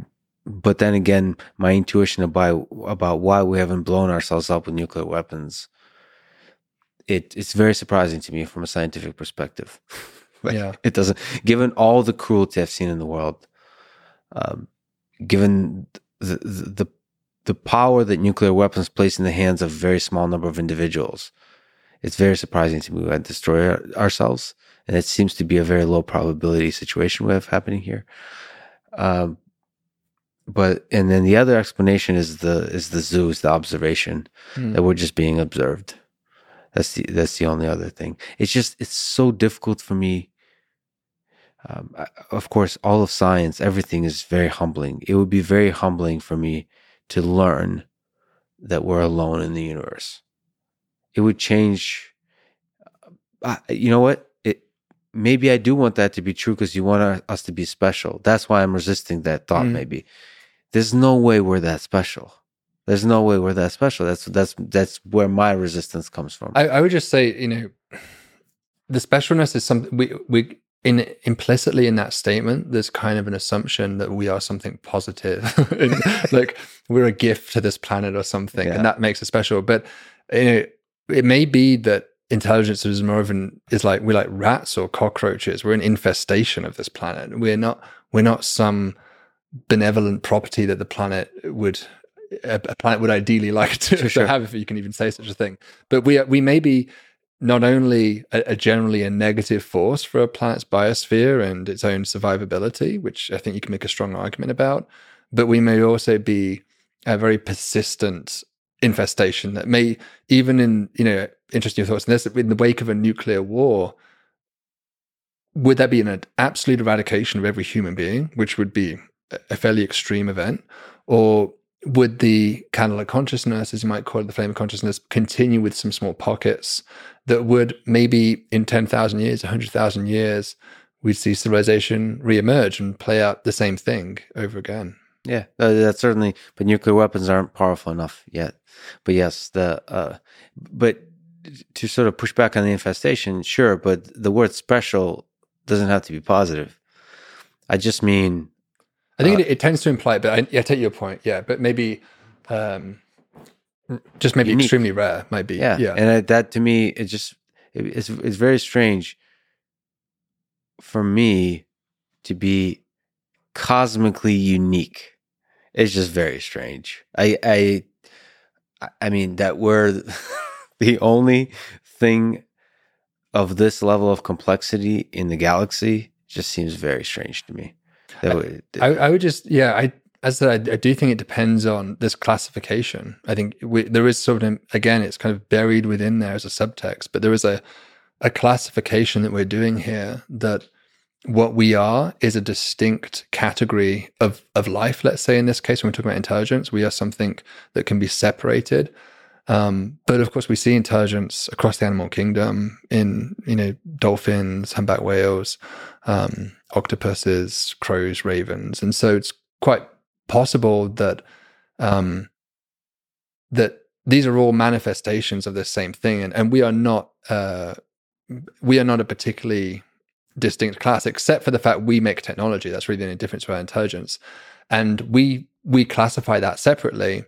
But from a biological perspective, to some degree, it's really just all part of a continuum. And so that's why I, I when we talk about unique, you're you're you are putting yourself in a box which is distinct and saying this is the only example of things that fall into this box. But the, but the walls of that box may themselves be a construct of our own arrogance that we are something distinct. Sure. Uh, and uh, but I was also speaking broadly for us, meaning all life on Earth. That, but then it's possible that there's all kinds of living uh, ecosystems and on other planets and other moons that just don't have interest in technological development.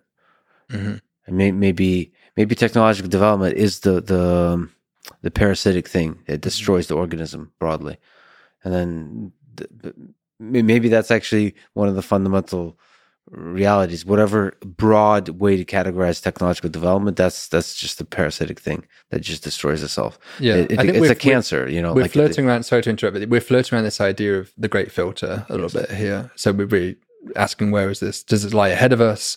Nuclear war, maybe imminent. That would be a, a filter that's ahead of us, or could it be behind us? And that it's the advent of technology that is genuinely a rare occurrence in the universe, and that explains the Fermi paradox. Um, and so that's uh, that's something that obviously people have debated and gone argued about in SETI for decades and decades, but it remains a a persistent. People argue whether it should be really called a paradox or not, but it remains a consistent, apparent contradiction that you can make a very cogent argument as to why you expect life and intelligence to be common in the universe, and yet everything, everything we know about the universe is fully compatible with just us being here. And that's a haunting thought. But um, I'm not, I have no preference or desire for that to be true. I'm not trying to impose that view on anyone, but I do ask that we remain open minded until evidence has been collected either way. The, the thing is, it's one of, if not the, probably I would argue, it's the most important question facing human civilization, or the most interesting.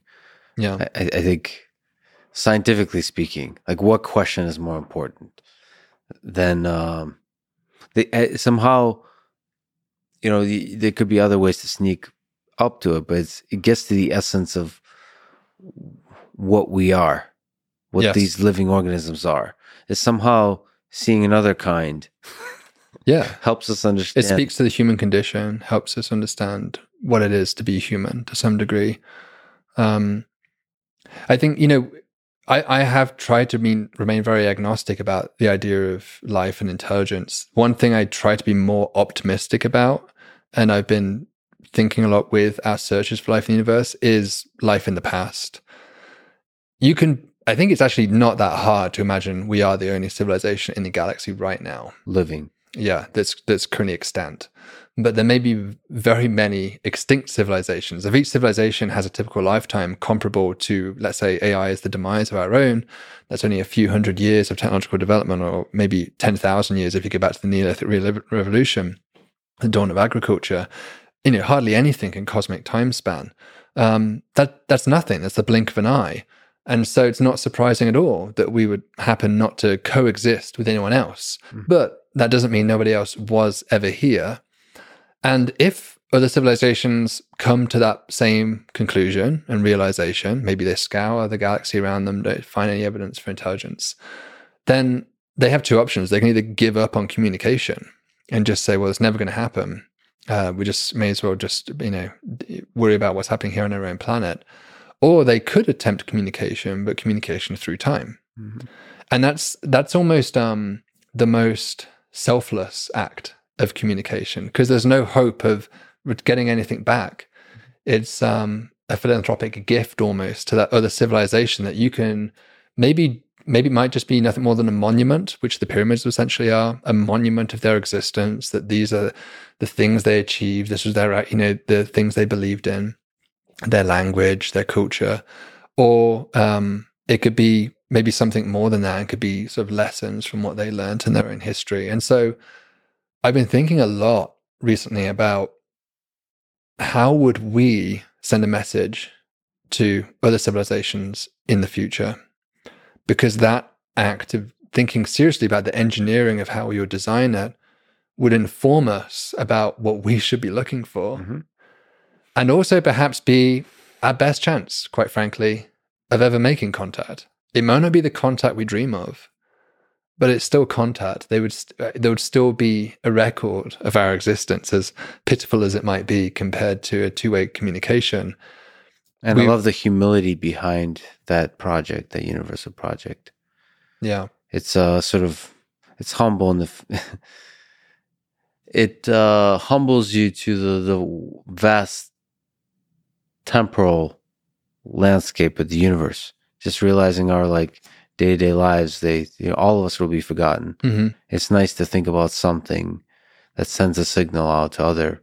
Um, yeah, It's it's it was almost like a humility of acceptance as well, of like knowing that you have a terminal disease, yeah. but your impact on the earth doesn't have to end with your death, that it could go on beyond with what you leave behind for others to discover with maybe the books you write or what you leave in the literature. Do you think launching the Roadster vehicle out in space with yeah, the panic? Yeah, the think? Roadster. Um, I'm not sure what someone would make of that if they found Yeah, that's true. Um, I mean, there have been quasi attempts at it beyond the Roadster. I mean, there's like plaques on, there's the Pioneer plaques, um, there's the Voyager 2 Golden Record. Um, it's pretty unlikely anybody's going to discover those uh, because they're just adrift in space and they, they, they will eventually mechanically die and not produce any signal for anyone to spot. So you'd have to be extremely lucky to come across them. I've, I've often said to my colleagues that I think the, the best place is the moon. The moon unlike the Earth, has no significant weathering. The you know the how long will the Apollo descent stages, which are still still on the lunar surface, last for? Mm-hmm. The the only real effect is micrometeorites, which are slowly like dust smashing against them, pretty much. Um, but that's going to take millions, potentially billions of years to erode that down. And so we have an opportunity, and that's on the surface if you put something just a few meters beneath the surface, it would have even greater protection. And so it raises the prospect of that if we wanted to send something, a significant amount of information, to a future galactic spanning civilization that maybe cracks the interstellar propulsion problem, the moon's going to be there for five billion years. That's a long time for somebody to come by and detect maybe a strange pattern that we draw on the sand for them to, you know, big arrow, big cross, like look under here, and we could have a tomb of knowledge of some record of our civilization.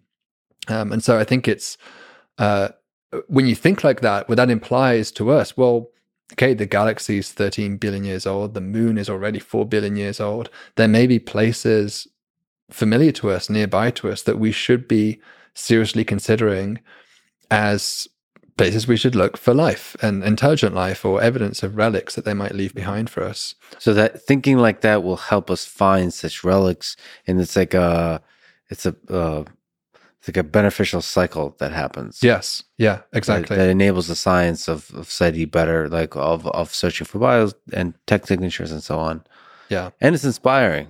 I mean, it's it's it's it's it's also inspiring in that we want to leave a legacy behind as an mm-hmm. entire civilization, not just in the symbols, but broadly speaking. Yeah, that's lasting somehow. Yeah, and I'm I'm part of a team that's trying to re re repeat the golden record experiment. Uh, we're trying to create like an open source version of the golden record that future spacecraft are, are, able to download and basically put on a little hard drive that they can carry around with them and you know get these distributed hopefully across the solar system eventually and Is it going to be called the Hitchhiker's Guide to the Galaxy? Or yeah, it could be. That's a good name for it. We've we've been toying a little bit with the name, but I think probably just be Golden Record at this point, or Golden Record version yeah. two or something. But um, I think uh, I think uh, another benefit that I see of this activity is that it forces us as a species to ask those questions about what it is that we want another civilization to know about us. The Golden Record was kind of funny because it had photos on it and it had photos of people eating, for instance, um, but it had no photos of people defecating. Mm-hmm. And so I always thought that was kind of funny because if, I was if I was an alien, yeah, or if I was studying an alien, if I saw images of an alien, I would. Yeah.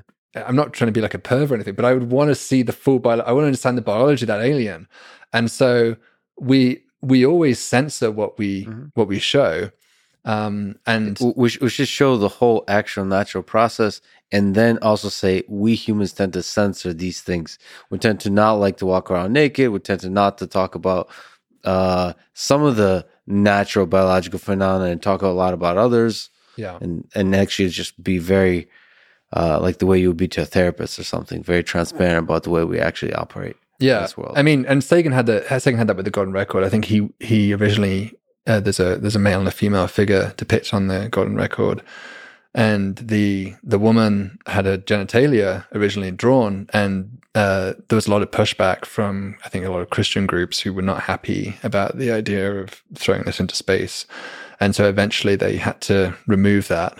And so it's it would be confusing biologically if you're you know trying to study xenobiology of, of this alien that apparently has no genitalia or the man does but for some reason the woman doesn't you know and that's our that's our own uh, societal and cultural um, imprint happening into that information.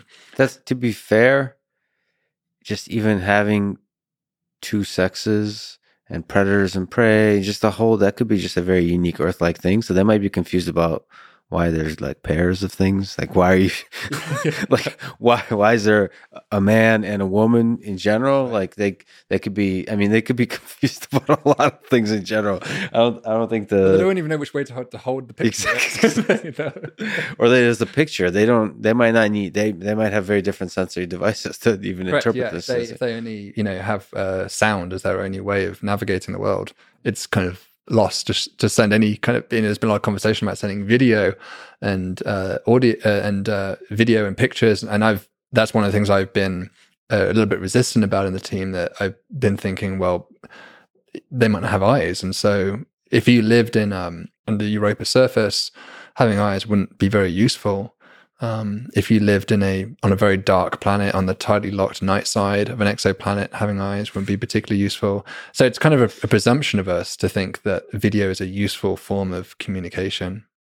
Do you hope we become a multiplanetary species? So we almost sneaking up to that, but um, you know the efforts of SpaceX, of Elon, hmm. maybe in general, what your thoughts are about those efforts. So you already mentioned Starship will be very interesting for astronomy, for for science in general just getting stuff out into space. But what about the longer term goal of actually colonizing, of building civilizations on other surfaces, on moons, on planets? It seems like an, a fairly obvious thing to do for our survival, right? There's a high risk if if we are committed to trying to keep this human human experiment going. Um, putting all of our eggs in one basket is always going to be a risky strategy to pursue. It's a nice basket, though. But it, yeah, it is a beautiful basket. I wouldn't want to. I personally have no interest in living on Mars or the Moon. Yeah. I would like to visit, but I would definitely not want to spend the rest of my life and die on Mars. It's a it means it's a hellhole. Mars is a very, very different. I think the idea that this is going to happen in the next, you know, 10, 20 years is seems to me very optimistic.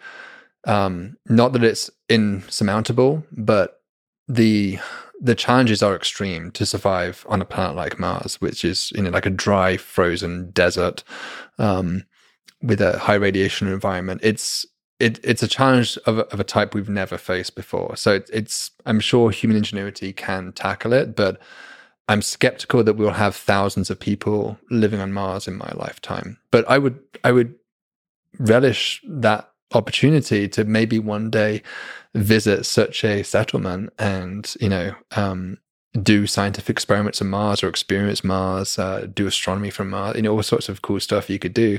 Um, you know, sometimes you see these dreams of outer solar system exploration and you can like fly through the clouds of Venus or you could um, just do these enormous jumps on like these small moons where you can mm-hmm. essentially jump as high as a skyscraper and traverse them. So there's all sorts of, you know, wonderful ice skating on Europa might be fun. So don't get me wrong, I love the idea of us becoming interplanetary. I think it's um it's just a question of uh time, our own our own destructive tendencies are, as you said earlier, are at odds with our emerging capability to become interplanetary. And the question is, will we get out of the nest before we burn it down? Mm. And I, I don't know. I obviously I hope that we do, but I I don't have any special insight that there is, there is a problem. There is somewhat of a um, a gnawing intellectual itch I have with the, the so-called doomsday argument, which um, I try not to treat too seriously, but there is some element of it that bothers me. Uh, the doomsday argument basically suggests that you know you're typically the mediocrity principle you're not special that you're probably going to be born somewhere in the middle of all human beings who will ever be born. You're unlikely to be one of the first 1% of human beings that ever lived and one of the last 1% and similarly the last 1% of human beings that will ever live because you'd be very unique and special if that were true.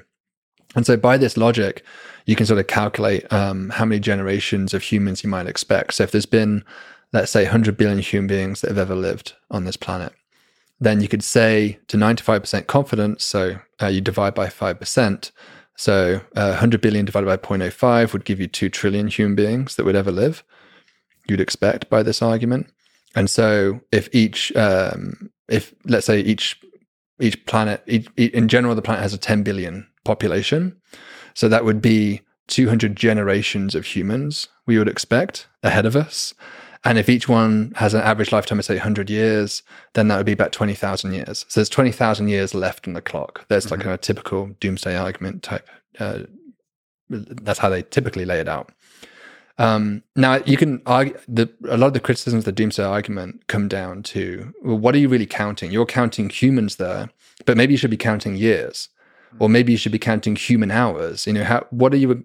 Because what you count makes a big difference to what you get out on the other end. So this is called the reference class, um, and so that's one of the big criticisms of the doomsday argument. But I do think it has a compelling point that it would be surprising if our future is to one day blossom and become a galactic spanning empire. Trillions upon trillions upon trillions of human beings will one day live across the stars for essentially as long as the galaxy exists and the stars burn. We would live at an incredibly special point in that story. We would be right at the very, very, very beginning. And that's not impossible, but it's just somewhat improbable. And so there's part of that sort of um, irks against me, but it also almost feels like a philosophical argument because you're sort of talking about souls being drawn from this cosmic pool. Mm-hmm. Um, so it's it's not an argument that I lose sleep about for our fate of the doomsday, but it is um, somewhat intellectually annoying that that there is a, a slight contradiction there. It feels like with the idea of a galactic spanning empire. Yeah, but of course, there's so many unknowns. I, I, for one, would love to visit even space, but Mars. Just imagine standing on Mars and looking back at Earth. Yeah, I mean, um, be incredible sight. It would give you such a fresh perspective as to your entire existence and what it meant yeah. to be human. Yeah, and then come back to Earth, and it would it would give you give you a heck of a perspective. Plus, the the sunset on Mars is supposed to be nice. I loved what William Shatner said after his flight um, his words really moved me when he came down, and I think uh, it it really captured the idea that we shouldn't really be sending uh, engineers, our scientists into space. We we should be sending our poets because those are the people when they come down who can who can truly make a difference with when they describe their experiences in space. And I found it very moving reading what he what he said. Yeah, it, you, when you talk to astronauts, when they when they describe what they see, it's like this, like they discovered a whole new thing that they can't possibly convert back into words. Yeah, um, yeah, it's it's beautiful to see. Just as a quick, before I forget, I have to ask you: um, Can you summarize your argument against the hypothesis that we live in a simulation? Is it sim- similar to our discussion about uh, the doomsday clock? Um, no, it's actually probably more similar to my um, agnosticism about life in the universe, and it's just sort of remaining agnostic about all possibilities.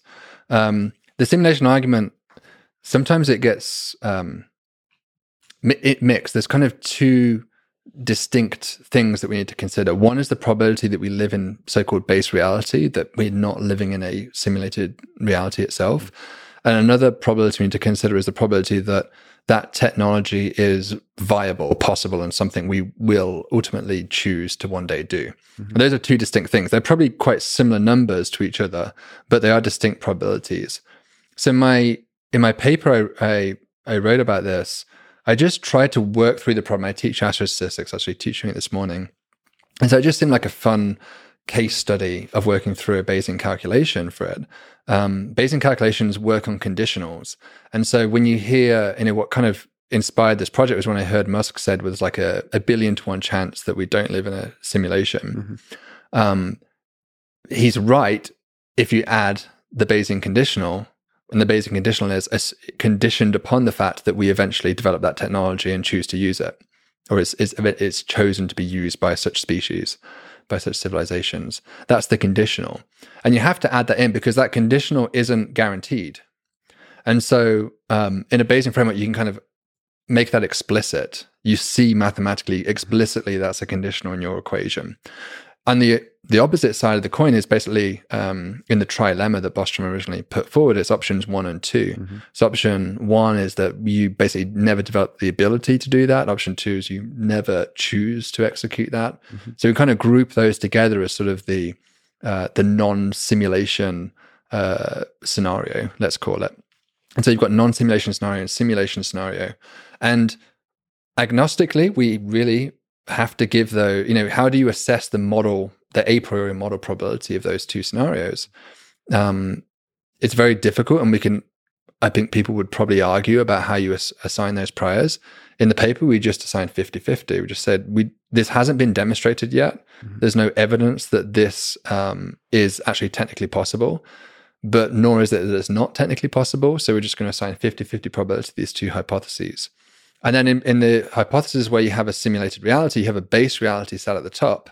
So there is, even in the simulated hypothesis, there's a probability you still live in base reality. And then there's a whole myriad of universes beneath that, which are all simulated.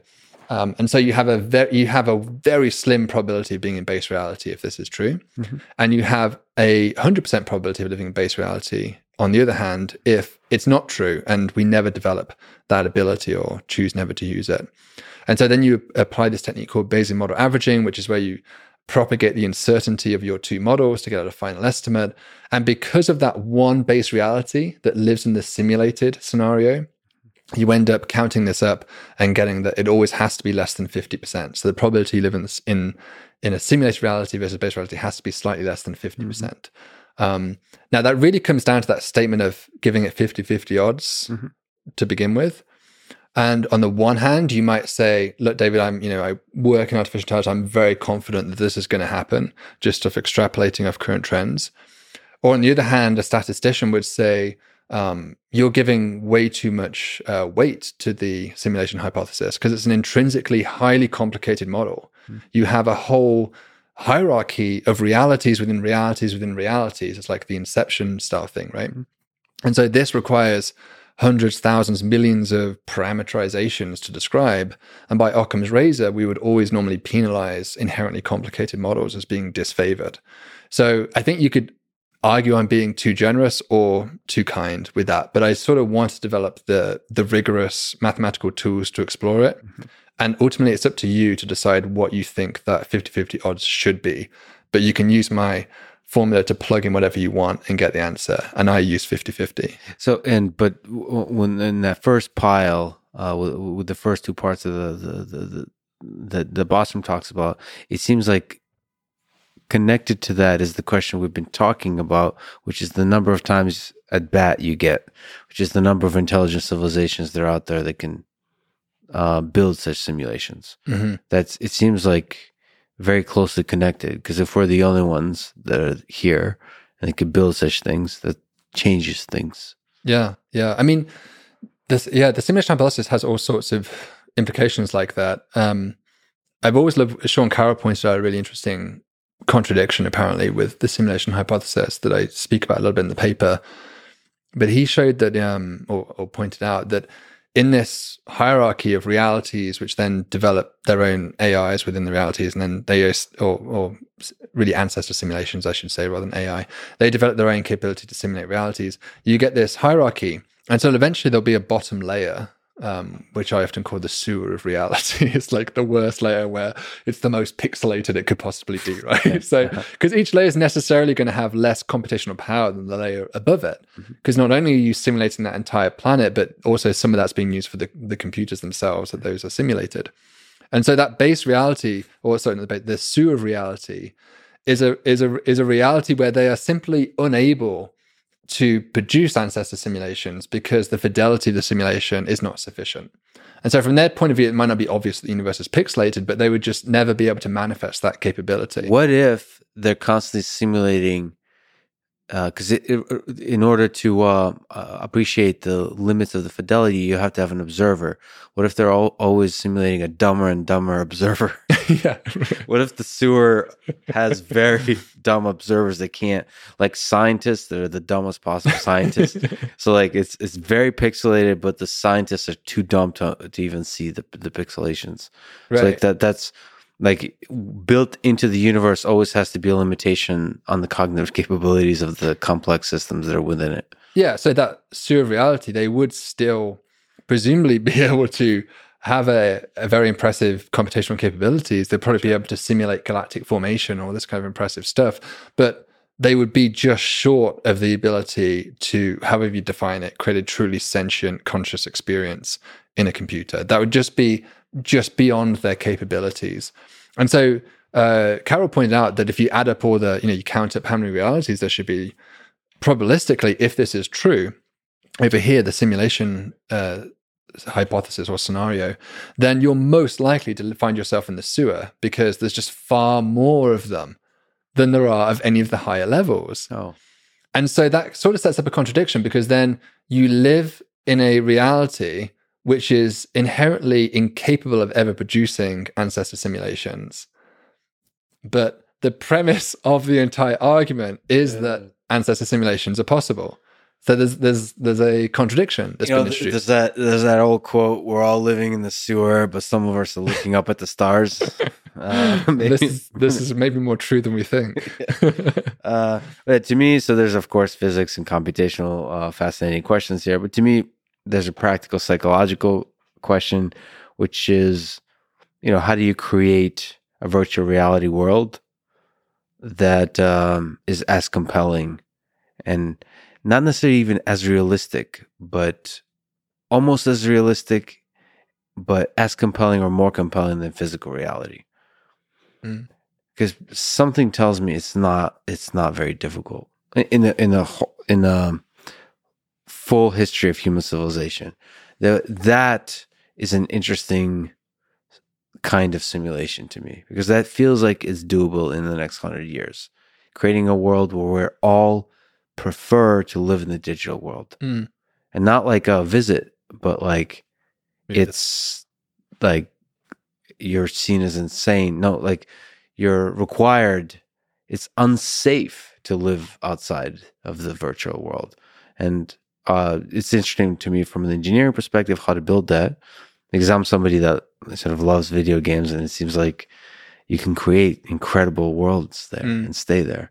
And uh, that's a it's a different question than creating a ultra high resolution, high fidelity simulation of physics.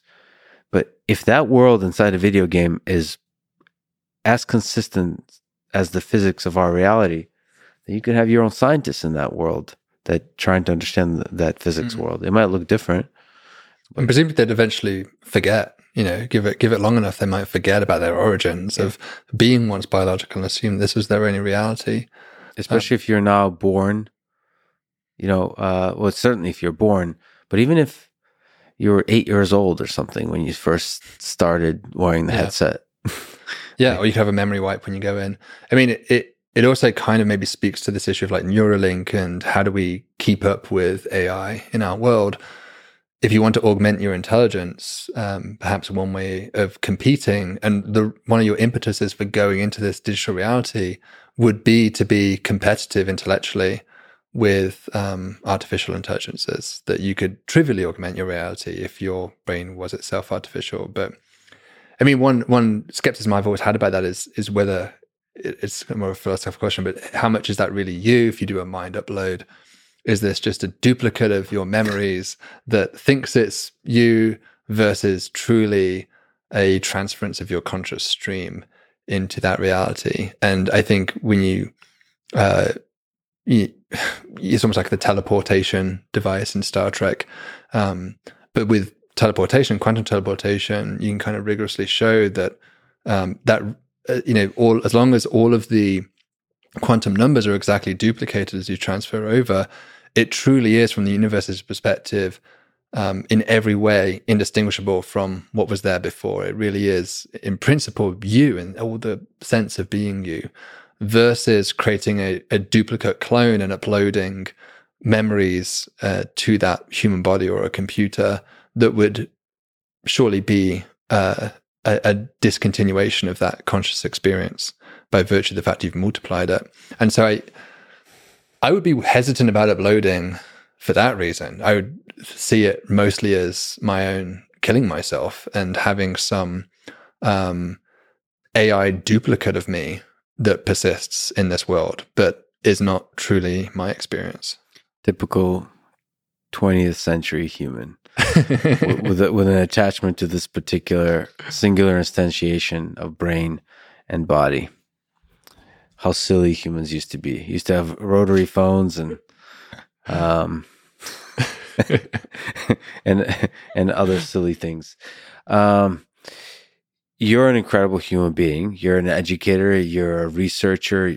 Uh, you have uh, like an amazing uh, YouTube channel. Looking to young people, if you were to give them advice, how can they have a, a career that maybe is inspired by yours, um, inspired by wandering curiosity, mm-hmm. a career they can be proud of, or a uh, life they can be proud of? What advice would you give? I certainly think, in terms of a, a career in science, one thing that I maybe discovered late, but has been incredibly influential on me in terms of my own happiness and my own um, productivity has been this synergy of doing two passions at once one passion in science communication, and another passion in research, and not surrendering either one. And I think that tends to be seen as something that's an either or. You have to completely dedicate your yourself to one thing to gain mastery in it. That's a conventional way of thinking about both science and other disciplines. And I have found that both have been elevated by practicing in each. Um, and I think that that's true in all assets of life. I mean, if you want to become the best researcher you possibly can, you're pushing your intellect and in a sense your body to a high level. And so to me, I've always wanted to couple that with training of my body, training of my mind in other ways besides from just what I'm doing when I'm in the lecture room or when I'm in my office, you know, calculating something. Um, focusing on your own development through whatever it is, meditation. For me, it's often running, working out, um, and pursuing multiple passions provides this uh, almost synergistic bliss of all of them together. So often I've had some of the best research ideas from making a YouTube video and trying to communicate an idea or interacting with my audience who've had a question that sparked a whole trail of thought that led down this wonderful intellectual rabbit hole or maybe to a new intellectual discovery can go either way sometimes with those things. Um, and so thinking broadly diversely and always looking after yourself in this uh, in this highly competitive and often extremely stressful world that we live in um, uh, is the best advice I can offer anybody. And just try if you can. To, it's very cheesy, but if you can follow your passions, you'll always be happy. Um, trying to sell out for for the quick cash out for the quick book out um, can be tempting in the short term looking for exomoons was never was never easy, but I made a career not out of discovering exomoons, but out of learning how to communicate the difficult problem and discovering all sorts of things along the way. You know, we shot for the sky and we discovered all this stuff along the way. We discovered dozens of new planets using all sorts of new techniques. Um, we pushed this instrumentation to new places, and I've had an extremely productive uh, research career in this world. I've had all sorts of ideas working on techno signatures. It's it's you know thinking innovatively pushes you into all sorts of exciting directions. Um, so just just try to yeah, it's hard to find that passion, but you you can sometimes remember it when you were a kid, what your passions were and what what fascinated you as a child. For me, as soon as I picked up a space boat when I was five years old, that was it. I was hooked on space and I almost betrayed my passion at college. I studied physics, which I've always been fascinated by physics as well. But I came back to astronomy because it was my first love. And I was much happier doing research in astronomy than I was in physics because it spoke to that wonder I had as a child that first was the spark of curiosity for me in science.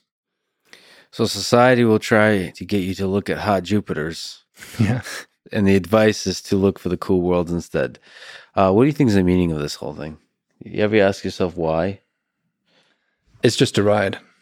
That's just how I think it. It's just a ride. We're on a roller coaster. and we have no purpose. It's an accident in my my perspective. There's no meaning to my life. There's no objective uh, deity who is overwatching what I'm doing, and I'm, I have some fate or destiny. It's all just riding on a roller coaster and trying to have a good time and fun and and contribute to to other people's enjoyment of the ride. Yeah, yeah try, um, try try to make it a happy uh, happy accident. Yeah, yeah. I I I see no fundamental um, providence in in my life or in the nature of the universe, and you just see this universe as this beautiful cosmic accident of galaxies smashing together, stars forging here and there, and planets occasionally spawning maybe life across the universe. Um, and we are just one of those instantiations, and we should just enjoy this very brief episode that we have. And I think trying to look at it much deeper than that is um, is to me uh, is not very soul satisfying. I just think enjoy what you've got and appreciate it. It does seem noticing that beauty um, helps make the ride pretty fun. Yeah, absolutely. David, you're an incredible person. I, I, haven't covered most of the things I wanted to talk to you about. This was an incredible conversation. I, I just, I'm glad you exist. I'm glad you're doing everything you're doing, and I'm a huge fan. Thank you so much for talking today. This was amazing. Thank you so much, Lex. It's a real honor. Thank you. Thanks for listening to this conversation with David Kipping. To support this podcast, please check out our sponsors in the description. And now, let me leave you with some words from Carl Sagan. Perhaps the aliens are here, but are hiding because of some lex galactica, some ethic of non interference with emerging civilizations. We can imagine them, curious and dispassionate, observing us as we would watch a bacterial culture in a dish to determine whether this year, again, we manage to avoid self destruction. Thank you for listening and hope to see you next time.